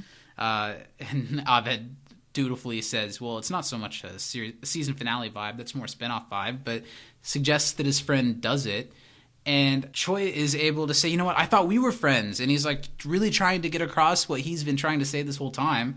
And Abed has a really great speech where he explains why he feels the way that he does. We are. Best friends. That's why we shouldn't be roommates. We'll end up fighting and putting a masking tape line down the middle of our room. We just won't get masking tape. Troy, you should live with someone who you like, but whose friendship wouldn't be altered because of constant irritation. That's Pierce. If you and I move in, we jump the shark. That'll end it. Well, maybe you're ending it. Oh, and for the record, there was an episode of Happy Days where a guy literally jumped over a shark, and it was the best one. it's a really thoughtful moment between these friends that this show does so well and it has all of the jokes peppered in that community like they can't ever take anything too Yeah. seriously so there's good jokes about on happy days there was an episode where a guy literally jumped over a shark when of course that's where jumping Yeah. the shark comes from Have you ever seen that place. episode of Happy Days? no It's is it the best it's one hilarious, hilarious. i don't know i've ever i don't know that i've ever like purposefully watched a full episode of happy days I've watched more Happy Days than I probably should have. It's fine. Hey, I like the Fonz. I like Henry Winkler. henry winkler's great in many things have you watched barry Yes, I love Barry. I want more Good. Barry. I think you told me We've talked yeah, about Barry. I We've asked you when it, when it was coming back, and you said Henry Winkler and Henry Winkler has a great track record. He's so good in Arrested Development Mm-hmm. as their lawyer, but I think Barry is my favorite of any Henry Winkler. I think so, performance. too. He's so good in it. He's also well-rounded guy. Um, a pretty good children's author. I remember I had a book when I was a kid that was by oh Henry yeah, Winkler. he has a couple picture books, doesn't he? Mhm. Interesting. Yeah. Hey. They said in the commentary that they really pride themselves on scenes like this because it, it's so in tune for the show for the characters to be having emotional conversations about their problems, but one of the characters is holding a giant cookie that Yeah. that's moon shaped that he's been eating. So there's always a little bit of ridiculous on top of the sweetness. And this moment works very well. You're right that the Troy and Abed storyline works really, really well. Yeah. And even the Pierce Mansion thing Works. works well because that's something they continue with in season two, and that works pretty well. I think so too. Now we're in the bathroom. The winner of Type of Queen that I'm not willing to say anymore is getting closer and closer to being announced, and Shirley is kind of gussying Britta up. Shirley's always the person who brings up like feelings about Jeff to Britta. Mm-hmm. Always. Always. And it, it's again this here, so this doesn't bother me that much. She very smartly just says, Hey, how do you feel about Jeff and Slater getting back together? Because she knows it's going to make Britta what? Because she sees what's going on and knows that something's going on. Mm-hmm. And Shirley psychs up Britta to do something and say something, or else they're going to get back together. Because Jeff and Slater have slept together, and you guys haven't, as far as she knows. So if anything happens, it's over. You got to make it happen. And this is when the bomb drops, and Britta reveals slyly that, that they've slept together before. Holy macaroni with pepper jack. Yeah, she likes to mention pepper jack on top of macaroni. That's not the first time she said No, that this not. season. Makes me want some. Britta spills some details. Uh, Shirley is rightfully disgusted that it happened in the study room. You know, they study there. and yeah, that, not a lot going on here. I think part of this is, again, like the Duncan scene in the beginning of the episode sets up some of Britta's behavior. I Yeah. think some of what Shirley says here is psyching up Britta to say what she's soon to say when she goes on stage. Yeah. I also I like that a you know post Kegstay and Shirley was able to walk in on that situation and sense. I'm sure anyone in the room could sense the uh, situation there, but she was very like, oh, okay, this is why Britta is now all of a sudden wanting to be a beauty queen when she's very against that on the normal. Right. So the show really does do the work in this episode to try to take the walk to make this character development for Britta work, but it still just doesn't for me. And I've got to give them credit for trying so hard because they did set up plenty of reasons for it to happen, but we're getting really close to why I think it doesn't. I mm-hmm. believe it, it's it mostly has to do with the, her action Yeah, that yeah. And and how she acts out on it, not so much what they're setting up. Now we we cut to a very beautiful couple. What a beautiful frozen image. Uh, For for our for our Patreon subscribers, we'll make sure to send you a signed print of this. Um, but it's a beautiful shot of of Dean holding his his Dalmatian uh, companion close and and slow dancing, just with bliss on his face. It's very beautiful. He looks so happy, and and, and I like how the the the mascot, the guy in the Dalmatian costume, like mumbles and stuff, but doesn't say any real words. Because the dean's like, "Do you believe in true love?" And he says, "Mm-hmm," and then he kind of nods and mumbles a little bit more. Uh, just as Scandal. Another Dalmatian mascot, and I really appreciate that they got a different style of A costume totally for the different second mask. too. Dalmatian It's great. Uh, his second date shows up, and he the dean's just declared you know like soulmate level to, to his first date, and he he scrambles and says, Um, okay, now don't be mad at me. I didn't think that more than one person would answer the ad. Yes, dream coming true. Aw, It's so beautiful. Look at Vaughn. He's so ready for Delaware. he's got his guitar strapped onto him. He's getting ready to leave, and Annie's saying her goodbyes to everyone. I thought this moment again, Alison Brie knocked it out of the park. Mm-hmm. They do a great job of it being. Obviously, we know Annie's still going to be on the show, but it's Annie saying goodbye to these friends that she's made over the last year. Yeah. and she's saying goodbye to them for what they think is a short period of time, but in reality, in this moment, is for good, probably. Mm-hmm. So it's nice to see that through Annie that, that she's saying goodbye to these people potentially for the last time. Troy and Annie share a nice high five. Pierce really wants for a, wants a hug, but it doesn't really go that direction. Pierce is totally the guy in high school who would have been, "Where's my hug at, though? Yep. Where's that hug? Where's my hug? Can I get a hug though? And I feel like whenever I say those words, I can just sense like every woman in America cringe. You know what I mean? Yeah. Not a fan. I was always so scared to say anything to women ever because I didn't want to be the "Where's my hug" guy. Right. But Steven, where's my hug at though? You know exactly where your hug's at. I just want an excuse for our breasts to touch against each other. Yeah, you got it. It's season finale. It's time. Yeah. It's time. But yeah, Pierce doesn't get a hug. Um, Shirley and Annie hug. They're all having it. I love the the friend handshake that Abed and Annie do with each other. cute. And then Annie and Jeff get to share a truly sweet goodbye because Jeff knows what this is. It, it's not quite to this level at all, but it's almost parallels of Steve Carell's last episode of The Office when Jim knows he's saying goodbye to Michael for good. Yeah. But everyone else thinks it's just for a small period of time, and they're like having that moment without showing it to everyone else that's around them. Uh, it, there are are are slight things to this. This is a of an episode that gets most of the emotional stuff wrong. This was nice. I'm just gonna say it as we're getting deeper into it. Of an episode that gets most of the emotional stuff wrong, I think it gets all of the Annie and by proxy Jeff and Annie stuff right in this episode. I don't totally agree with that, but And I respect I that. think We'll that get they there. get the first eighty percent of it. Eh, uh, hell, they get the first ninety-five percent of it right in my book.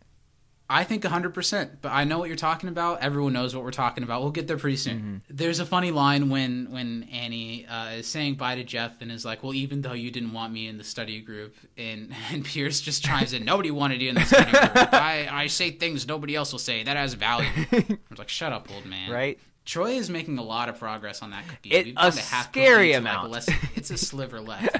what do you think the caloric intake would be on one entire cookie cake? Um, because oftentimes a chocolate chip cookie can be upwards of three to five hundred calories, depending Wow. on, on your cookie. then that is probably like I would wager that okay, so you're supposed to eat like you're supposed to eat like fifteen hundred calories a day. I would wager that that's like three days worth of calories. yeah, calories. yeah. Let's. I'm gonna look it up and see if I can find it out really quick.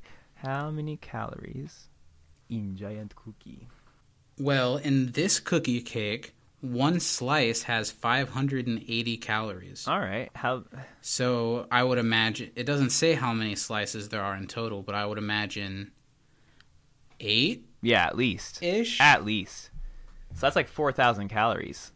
So 580 times eight is yeah 4,640 calories divided by 1,500. Yeah, that I was right on it. That's over three days of Yeah, calorie intake that. Troy has taken in today. I bet he feels just terrible. Just awful. Yeah. I'm still gonna buy one after this. Yeah. Annie and Vaughn leave. Vaughn gives a nice, final, somber, late, see you later. And it's funny as they're walking away, you hear the rest of the study group like rattle off their three goodbyes, Yeah. and you hear Pierce say like eight. He's like, "See you later, sayonara, nice, to, uh, nice, nice, to, nice to know ya. Another little Duncan scene. This one I think is also very funny. It's when he gives his like types of of lingo that he has for sex, and he's kind of trying to come on to Slater. A spot And- of slap and tickle. and this part's really awkward, but I think it's so funny Yeah. that after he he uh, he swings and misses on Slater, he knocks over this tray of party foods. Yeah. he he just he just knocks over a whole like shrimp tray. and he doesn't really even do it out of anger. He's just kind of like, He's like, "Oh, I'm, a cool guy. Look at me. I don't care about that." and they don't explain it or react to it. He just whoop, and I think it's a very funny Duncan Mm-hmm. moment. Now we're on the stage. Uh, we're getting closer and closer to the the moments that I keep hoping don't come. Uh, the dean is about to announce the, the 36 votes have been counted for the transfer queen, and we're about to find out who it was. Uh, Slater comes up again to Britta, who's waiting the results to kind of threaten her again, and says, "What me and Jeff have are real, and you're just you're just kidding yourself." Your sex didn't mean anything. Our sex meant everything. He used you to not numb the pain, or to numb the pain of not getting with me. Britta says, "What do you think of this? This is bad. I bad." hate right? all of it. Yeah, this is all bad. Even when Britta's like saying a thing about like, you know, he doesn't want somebody that doesn't wear underwear because Oprah said not to. He wants someone who doesn't wear underwear because she hasn't done laundry in three weeks. And I'm like, and then refers to herself as Flavor Country. Yeah, that that was like, whoa there. They should retire the table they did it on. As always, even when Community's spits out her doing something bad, like the writing is good, it's just I don't know. It's just not good for these women characters. I don't think. No. It's bad for Britta. I like how hard they tried to set up what Britta is feeling, but it just still seems so opposite of the character that we've seen all of these 25 exactly. They've spent the previous thir- 24 episodes, with the exception of like a couple of moments, building up that Britta did not have a deep emotional like thing to Jeff, and even if she did, Yeah. she certainly wasn't planning on acting on it in any sort of way. Britta went from being a character in the beginning of the show that was one of the one of the least realized characters to becoming a character that they did really well with to kind of going back to it here at the end. Mm-hmm. I haven't seen the season 2 premiere in a long time, but I remember not being super crazy about where it continues Yeah. as they keep this cliffhanger going. So it's a little disappointing, but there's still a lot of gold in here. The dean it calls Britta's name while while Britta and, and Slater are talking. So this leads to a pretty funny moment Yeah. where she thinks she's won, and it's just been announced that she's won. So she says, "I just won a contest for being hot." Goes up to the crowd and takes the microphone from the dean, starts giving her acceptance speech, and she definitely hasn't won. It's really awkward. Yeah, it is. Dean takes the mic back. He's like, "Well, you still haven't won anything yet, so go away." not a great time to get cocky, he says. Christine Hollinsworth is another one of the names that I couldn't come up with. Mm. Brittany Baker, Miss Danielle Harmon. Britta, now that she's just been. Another thing is, they don't even. They really dropped the embarrassing moment that she just had. Yeah. Like how devastating that moment would be. Well, and Slater literally they- immediately walked over and kissed Jeff, Jeff on the lips. Yeah. And and gets Britta all nice and triggered and hot and bothered. And she goes back up, takes the microphone again, and this is the moment. This is the shot heard around the world. This is where this finale went from walking a tight line with what they were doing to jumping right Yeah. off of it. She grabs the microphone and says in front of everyone, "Jeff," Wi-, and it gets worse than this. I think too. Uh, I think there does. are worse moments after this. It gets worse. This is this is like it was spiraling, kind of like wavy, like you said, toeing the line, and then it just like not spiraling. Now it's spiraling. It was the start of the tightrope spiral. walking. Yeah. and it's fallen off. Yeah, it, it's it's plummeting. And yeah, she says verbatim. Jeff Winger, do not get back with Slater. I love you. And just the look on Britta's face as she delivers it, I don't believe it. This just does not make sense for this character. It doesn't make sense for the relationship dynamics Jeff and Britta have ever had.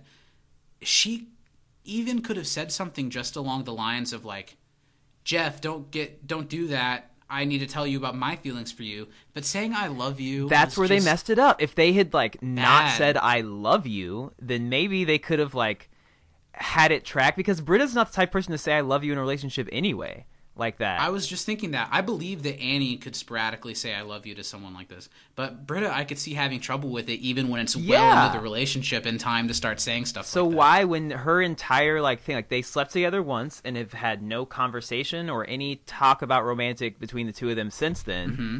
and now she loves him?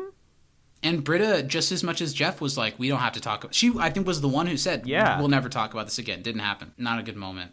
but it is the moment where Chang compliments Britta on her lipstick and says that it looks better. Because earlier in the She doesn't look- episode, he, he Said he, he- she looked like a coin purse Yeah. or something like that. yikes. So there's the dramatic cut to commercial break. We come back. It's been a few moments. Everyone is quiet and staring at Jeff. This is another moment that didn't work for me at all. Why does Jeff just sit there blankly for so long? He could have left the room here. You know what I mean? I- mm-hmm. why is he why is all this stuff happening to him and he's not taking any ownership of anything? He's just duh, you know? Yeah, he's schmittying right now. He's doing Or what's the thing from SpongeBob, like the orb of Of confusion, whatever it's called. Yeah. confusion? They turn it on, everyone. Uh, That's literally what happened Literally, the entire Greendale campus right now. Excuse me, the entire Greendale campus right now. It it does allow for this funny Troy moment. Troy is still finishing up that cookie, and in this moment specifically, if you watch every bite that Donald takes of that cookie, you see him wince as Yeah. he does it. Uh, but he has a very funny moment with Jeff when he's like, "Hey, man." So literally everyone in this entire room wants to know what you're gonna say. So if you could like say something, that'd be great. and Jeff isn't ju- just isn't fazed by any of this. It doesn't. He's look just like. sitting He's there. kind of thinking about it. I don't know. Keep know. in mind, It's Slater, who he very recently, I guess not even that super recently, who knows, but broke up with, just came and kissed him on the lips two seconds ago, Mm-hmm. and still nothing from that. Slater's just kind of standing there. Troy's reaching a gap with the cookie. He he makes a sad face, and Jeff asks, "What's wrong with you?" He's like, "Oh, I'm sick, but I have no idea why. what do you think it is?" Takes another bi- huge Oh bite my of gosh. the cookie, I hope for his. Oh no, he didn't spit it immediately out. It's just sitting there. Oh, and I love so much that they let the giant cookie be what teaches Troy the lesson about his friendship with Abed. How can something that's delicious make me sick? Unless too much of a good thing is actually a bad thing. My friendship with Abed is a giant cookie. Look, I kind of got my own thing going on right now. Okay? Oh, yeah, no, absolutely. absolutely. He learns a better lesson really than like. Jeff Britta Slater do this episode. I really like that a lot, actually. It's good for him to come to that realization. My friendship with Ab- he's like, I kind of got my own thing going on right now. Jeff and Slater are just staring at each other. Britta's still holding the mic near the stage, looking at them. It's really awkward. Jeff approaches Britta to make a statement. Uh, he doesn't really have anything to say, though. I don't know.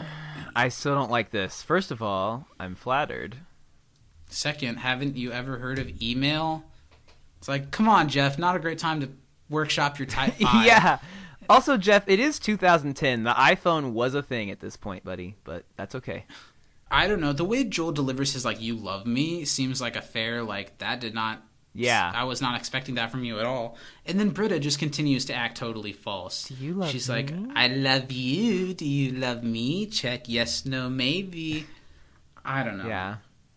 I don't know. And then in charges. Actually, I, I do know. I don't not know. I do know. This is bad. Yeah. It's bad character work for Britta. Then, uh, and it's a bad ramping up of the plot lines for the season. It's really disappointing that this is what they're doing with all of this. Mm-hmm. And any interest really, even though I feel good about the last thing that happens with two characters, uh, the girl that's not involved in this lo- in, in this love triangle with Britta and Slater, I'm okay with that moment. But all of the bad work that they do here with this love triangle strips away any fleeting hope I had of like them doing relationships believably and and relationship drama in a way that makes me feel compelled. It's just not happening for this show. Well, because I mean, we'll talk more about it at the end, but there would be major ramifications for everything that's happened in literally the last two minutes twenty eight seconds. Zach, that's all it's taken for this to go to shit. Slater now comes up to Jeff and says, "Oh, well, I guess I love you too, since we're all just throwing around stuff." Uh, Slater's line of "Oh, do you have a patent on loving people?" is funny, but there's no reason for them to be saying they love this man. This is the same Jeff Winger who, like, his big hurdle that he accomplished, like, romantics wise this season, was being in a relationship. Like, actually calling Mhm. it, like, a thing. Mhm. And so, yeah, this tracks. Just come up tell me you love him. That's going to really, really win. him. Also, at the beginning of this episode, at the beginning of this day that this dance was happening, neither of these people were romantically entangled with Jeff at all. There might be a little bit of underlying with both of them, but nothing was going on from what it seemed, even after Britta and Jeff hooked up after Yeah. paintball. And then now, 16 minutes and 39 seconds of an episode later, they're both in love with him? Come on. You know what they say. Come on. Love it. 25th sight. Love by the fourth ad break. There we go. then he just tells Slater to go stand over there. It's like, hey, you go away. Britta, sit down. I'm still not willing to make any decisions. You know, he he starts to say something. Oh no, this is a moment that I think is even worse. This is when all of a absolutely sudden awful. the people at the party, like the faculty and students, split up into choose Britta and choose Slater. I do not at all buy that the the warm, sweet man who is Professor Whitman would be taking a side in something like this and yelling it. I do not believe that Badger from Breaking Bad No. would would be yelling that Britta's boring. Yeah, I do believe that It- Starburns would it's yell. funny that Starburns yells back." bring Conan back for two reasons. This was when that was all going on, where Conan had been hired and fired from the Tonight Show to be re-replaced with Jay Leno, Yeah. who decided to come back to the show. And Dino, who plays Starburns, was a writer for Conan for a while. Oh, really? I think we had Mm-hmm. about that, but I forgot. So that's kind of funny. Mm. Jeff starts to talk. It is also funny how the dean's like, "Hey, we can't hear you, so I'm just gonna sneak right up here and give you this microphone." And Jeff, I see kind of what they're trying to do here. It's time for the winger speech. You know, we've been learning and patenting the wing, the winger Mhm. speech throughout this first season. There's a big conflict. It all circles around Jeff. It's time for him to talk to everyone and make sense of it to everyone. And he doesn't know. He doesn't have anything to say. He is attracted to, has feelings for both of these people, probably isn't in love with either of them, and just decides to leave the situation. Everyone boos. Everyone boos. And like a lot of things in this episode, John Oliver shows to save Right? it. he, he takes the microphone from Jeff's hand and says, Come on, guys, I've got this under control. I know where this is going now. And we get the most amazing musical moment of community so oh, far. easily. The the Professor Duncan rap is is one of my favorite things of this episode for sure. I would like to rap for you. Dean's like, oh no. And he says, drop a beat. And the DJ's like, you got it. and then he starts his. My name is Ian Duncan, and I'm here to say I'm going to rap to the beat in a rapping way. I've got a real big penis, and I drink lots of tea. It's, it's phenomenal. it's phenomenal. I love it. The dean cuts him off, yells at him. Duncan calls out the dean on his Dalmatian fetish in front of everyone, and the dean has this beautiful line of like, "Oh, okay, that's, That's an oversimplification." oversimplification." and you are suspended, which effectively makes Duncan not a teacher, which effectively allows Chang to punch him with a roll of quarters. Boom. On the audio commentary, Joe Russo said, "Yeah, we got this because my friend, my my brother Anthony, uh, they they're kind of like Yeah. They kind of have the same vibe as like gangster dudes a little bit. They're like, my brother Anthony got in a fight and he met up with this kid and he punched Anthony in the face with the roller quarters. So when we were recording this episode, we thought Chang would be the type of person to do that. Yeah, that tracks. I think it's really funny.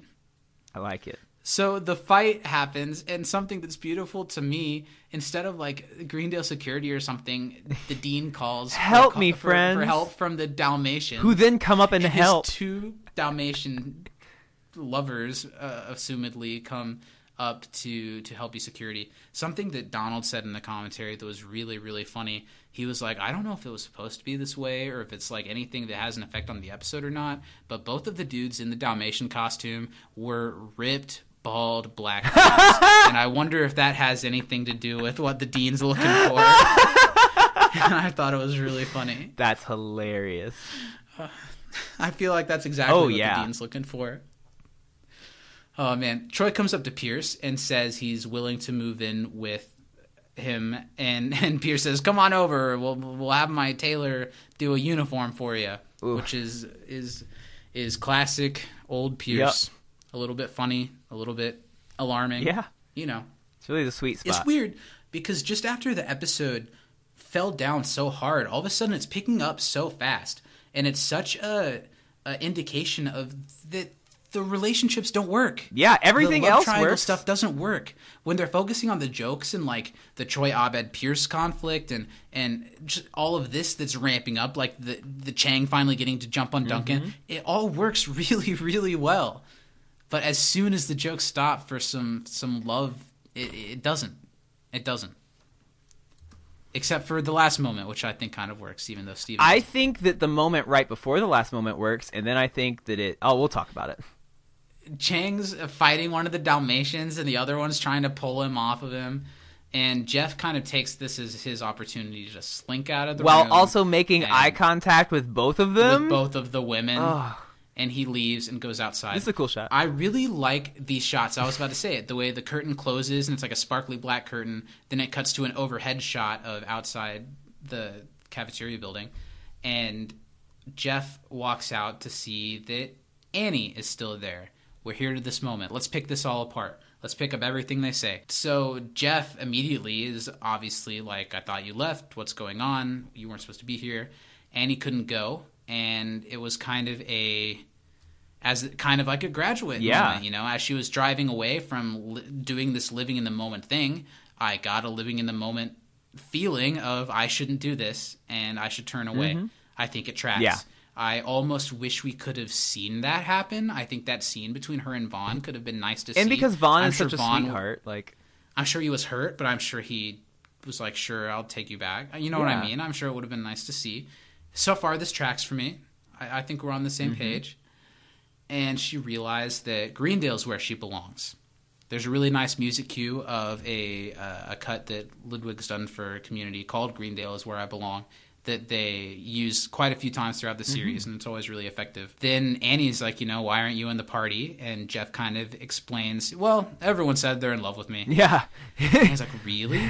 And Jeff says, I ran away. What's working for me here is that Jeff and Annie can be honest with each other. Mm-hmm.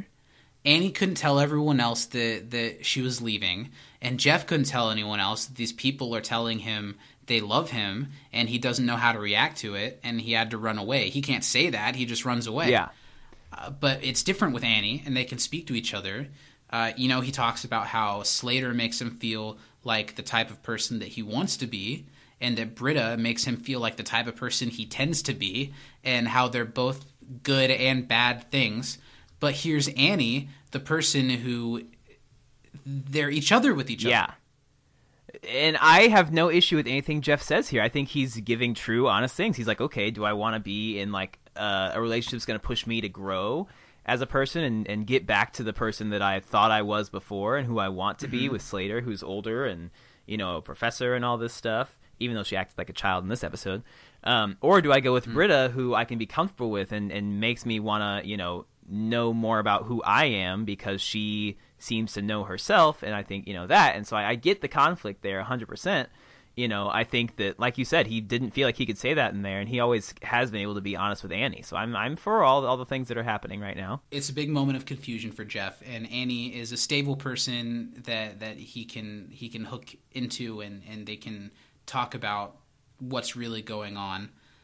And yeah, it's nice to hear Jeff say these things and to come off kind of emotionally intelligent in a way that he doesn't very often.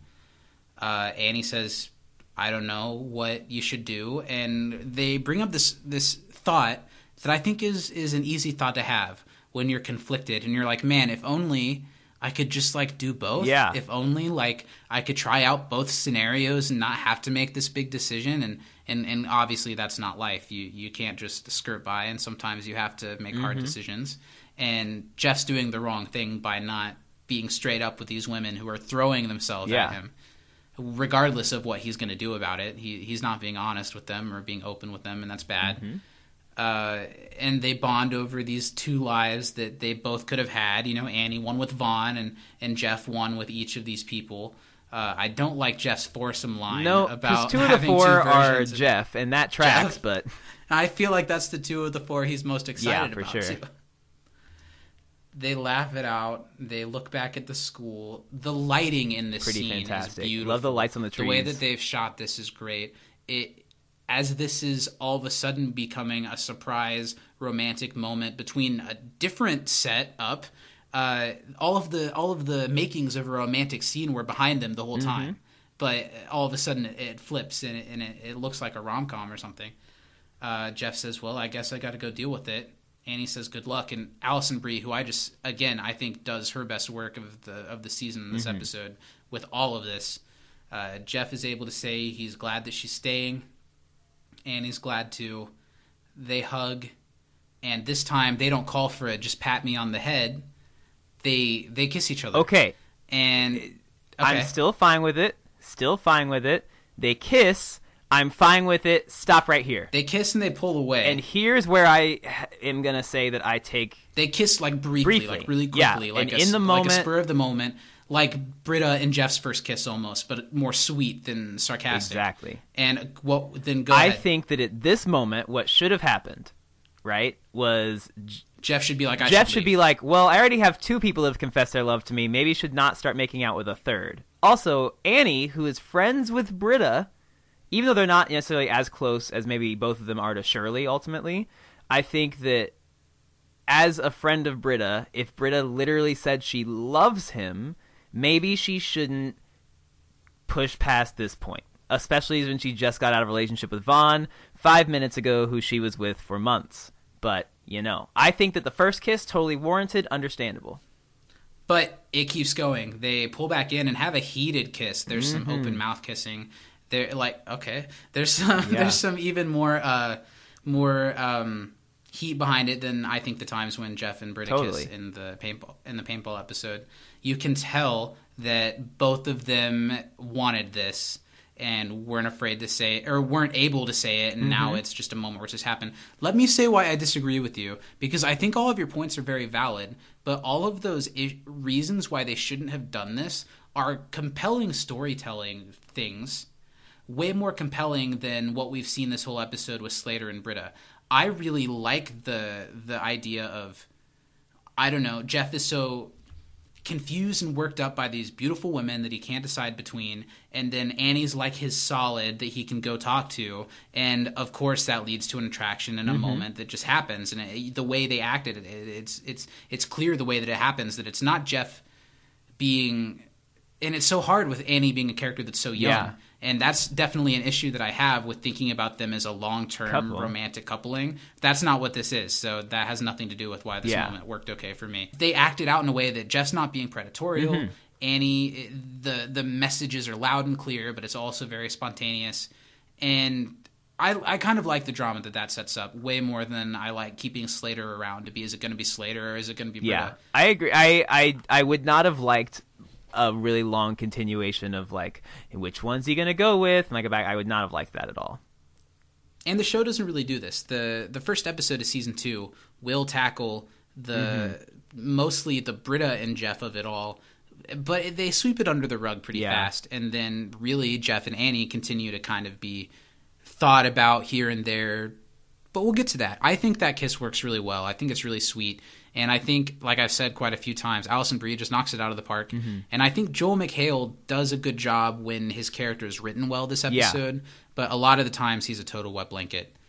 Uh, that's the end of the episode. Before we talk about the end tag, do you have any other any other uh, qualms or or things to that that are on your mind to get out about this No, episode? I it's upsetting because there's so much really great in this episode. Like if you just took the great Definitely. points of the episode and made like the parts that are bad just okay, like made them like fixed enough of it that it was passable, this would be like a really good episode, really enjoyable. At least a decent way to end the yeah. season.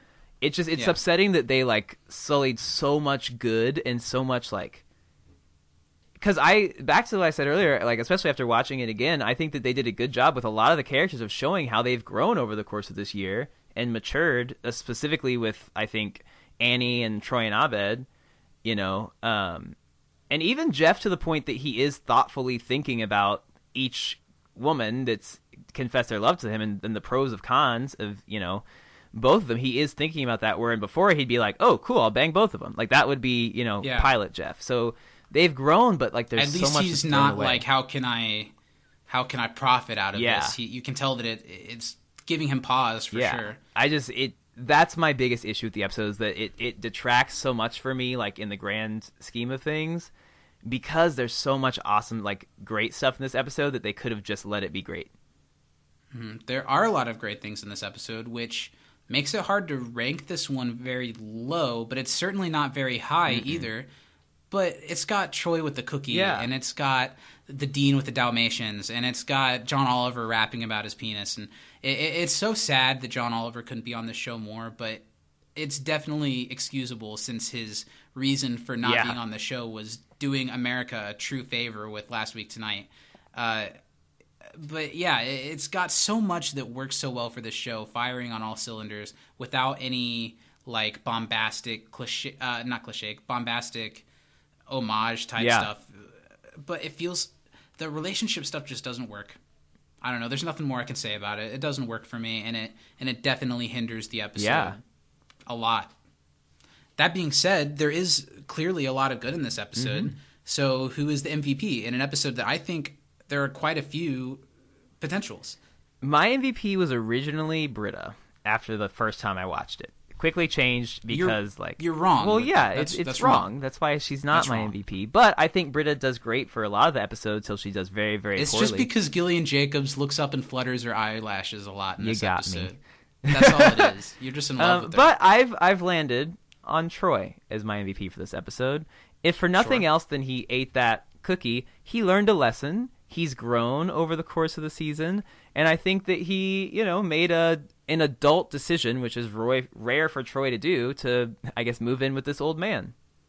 Yeah, I vibe with that. I think quite a few characters are uh, are runner up for me. Uh, I think Dean could definitely be Mhm. argued. I think Duncan could be argued, uh, and I think Troy could be argued. But I think I've broadcasted pretty clearly that I'm going to go with Annie for this Mhm. episode, just because in an episode where certain types of plots don't work for a lot of the characters, Alison knocks it out of the park. She makes it work, and uh, her plot line works for me the entire episode. The way her relationship with Vaughn is brought back up and ended works way better than the way Slater is brought back up Yeah, and ended or anything totally. like that. I think Alison Brie knocks it out of the park and turns a new page as far as her performance in this episode. And this is my second week in a row giving her my Yeah, it MVP. is. So good stuff at the end of the season for Alison. Yeah. Now, now hold the phone because Sting is just backstage, yeah, ready just at after this in tag, Sting will be coming out. Also, uh, Zach, nearly is done. it Yes. about time for the secret word? Oh my goodness, I forgot. And I am gonna give the secret word this time, if that's Yeah. okay. Unless you have No, something. no, no. you I, really I opened the door about. for you. Walk on in. Thank you for doing that because I've been so season finale focused that I did kind of forget about it. We are going to give one more secret word. You still have until Wednesday night at midnight, uh, November 19th, that Thursday, midnight Eastern Time, is when you can no longer enter, and we're giving you another secret word. You can also enter by retweeting the pinned tweet on Twitter and by emailing us a snapshot of your review of our podcast on our email, which is can't disappoint podcast at gmail.com, to get different numbers of entries for each thing you do, the review being the most. The middle entry is the secret word. You can get two entries for your secret word. And if you did it last time, that's two. You can now do it again for another two. This week's secret word is a secret phrase, Ooh. and it's going to be giant cookie. Ooh, that's a good one. So DM us wherever you can find us, Giant Cookie, for two more entries into our giveaway, which the winner of which will be announced. Another big announcement, really quick, next week with our end of season roundtable. We're going to be talking the best, worst, and everything in between of the entire first season with our good friends Dom and Andre of Dom and Andre in the Morning. We're very excited to finally have them on and have the crossover event of the century. It's going to be great. We're going to discuss, you know, trading co-hosts, um, likes, dislikes, Dalmatians, all of that. It's going to be great. and we're going to learn who wins this prize. It'll all be very Yeah. fun. Let's talk about this intag really quick. It's pretty slight, and it's not exactly one of my favorites, but there are a funny, a funny couple bits. It's Abed's video yearbook, and for Abed, who's a great filmmaker, he could have really upped the scale on his production of this. Yeah, this I feel like if Photoshop video yearbook. yeah, I think if Abed were really doing this, it would still have that very home video vibe to it, but the production would be a lot more. There'd be more explosions. There'd be more heartfelt things. More people that didn't know they were recorded. and he's just happy to be popular enough to finally be in a yearbook. Uh, Chevy Chase tries to do an improv joke about signing that doesn't work that well. That's correct. Jeff, photo not available works. Shirley thinks Abed's making like a Girls Gone Wild type video. That's kind of funny. Uh, Britta doesn't believe in yearbooks. All right. Starburns wants everyone to know that he's a real person. And I like that as all of these images are being shown, it's words like classes as he's talking about Yeah. the person in between the Starburns. Leonard's got such a mischievous look on his face. Only two pregnancy scares this year. And Troy, much like I would give the first season of our podcast, he gives his school year a D for delightful. much as I would give Steven's performance. Hey, thank you. And then it's a crowd of people watching it on a computer, and he's like, "It's all students that we've never seen." And he's like, "I spent ten bucks for this, and I've never seen any of these people before." And that's a pretty funny joke to end Yeah. the season on, and that is the joke that we end the season on. That's season one. Wow, that's a wrap. We did talk about the MVP a little too early. I, I kind of forgot about the end tag, but that's okay. we got it all. Next week is going to be great. We're going to talk about the season MVP. Uh, I think our Twitter bracket pool will be winding down, so we'll have a winner of the the season one bracket tournament. Yeah, I got my votes it's in be a lot of fun today for the round two of it, and the episodes that I voted for are not the popular choices ever, so it's fine. I feel that way sometimes too. Yeah, it's going to be interesting to have that because it's a different way to narrow down to the top episode, and it's it might be a, a, a an interesting. Yeah, one, we so can we'll tell see. everyone how wrong you are. Steven, as we're wrapping things up and strapping on our ice skates to get ready for this big end of the show 3D musical performance, Yeah. what do you have to say for the people that have been listening to us for 26 weeks Um, now? You know, you guys will be hearing this a couple weeks before Thanksgiving, um, but we're actually recording it on Thanksgiving Day. We time traveled. Yeah, um, yeah. And I just, I'm. It's just a scheduling yeah. thing. I'm just so grateful for everyone who's listened once, twice, three times a lady. Uh, it's Three really times a us. podcast. exactly, coming soon. Um, Is it just a podcast about that one song? Yeah. Okay. By the Commodores. Um, Sure. So, but it's yeah, it's meant a lot that like you guys have been interacting and listening, and and it just it's really cool that you know we started this just to kind of do it because we've been talking about it for a long time, and it was a way for us to kind of keep in contact during quarantine and with us living in different states. But it's been really cool because instead of like the two of us sharing this, we've gotten to share it with you know new friends and people from around the world, and that's like crazy to think about. It but crazy. it's been really you know fun, and I hope that you know when season two of Community comes out, uh, that we can watch that and dissect it for you guys. It has been so fun, and it's given me something really positive to work towards and to think about uh, in a span of months that, for lots of reasons, personal and widespread, have not always been positive. But this always has been, and that's been awesome. And I hope that uh, some of that comes through to you guys listening to us. That hopefully some of our stupid uh, semi positivity can, can rub off on you guys just a little bit. Yeah, it's been awesome. So thanks for coming aboard, and it's only going to go up from here. I hope.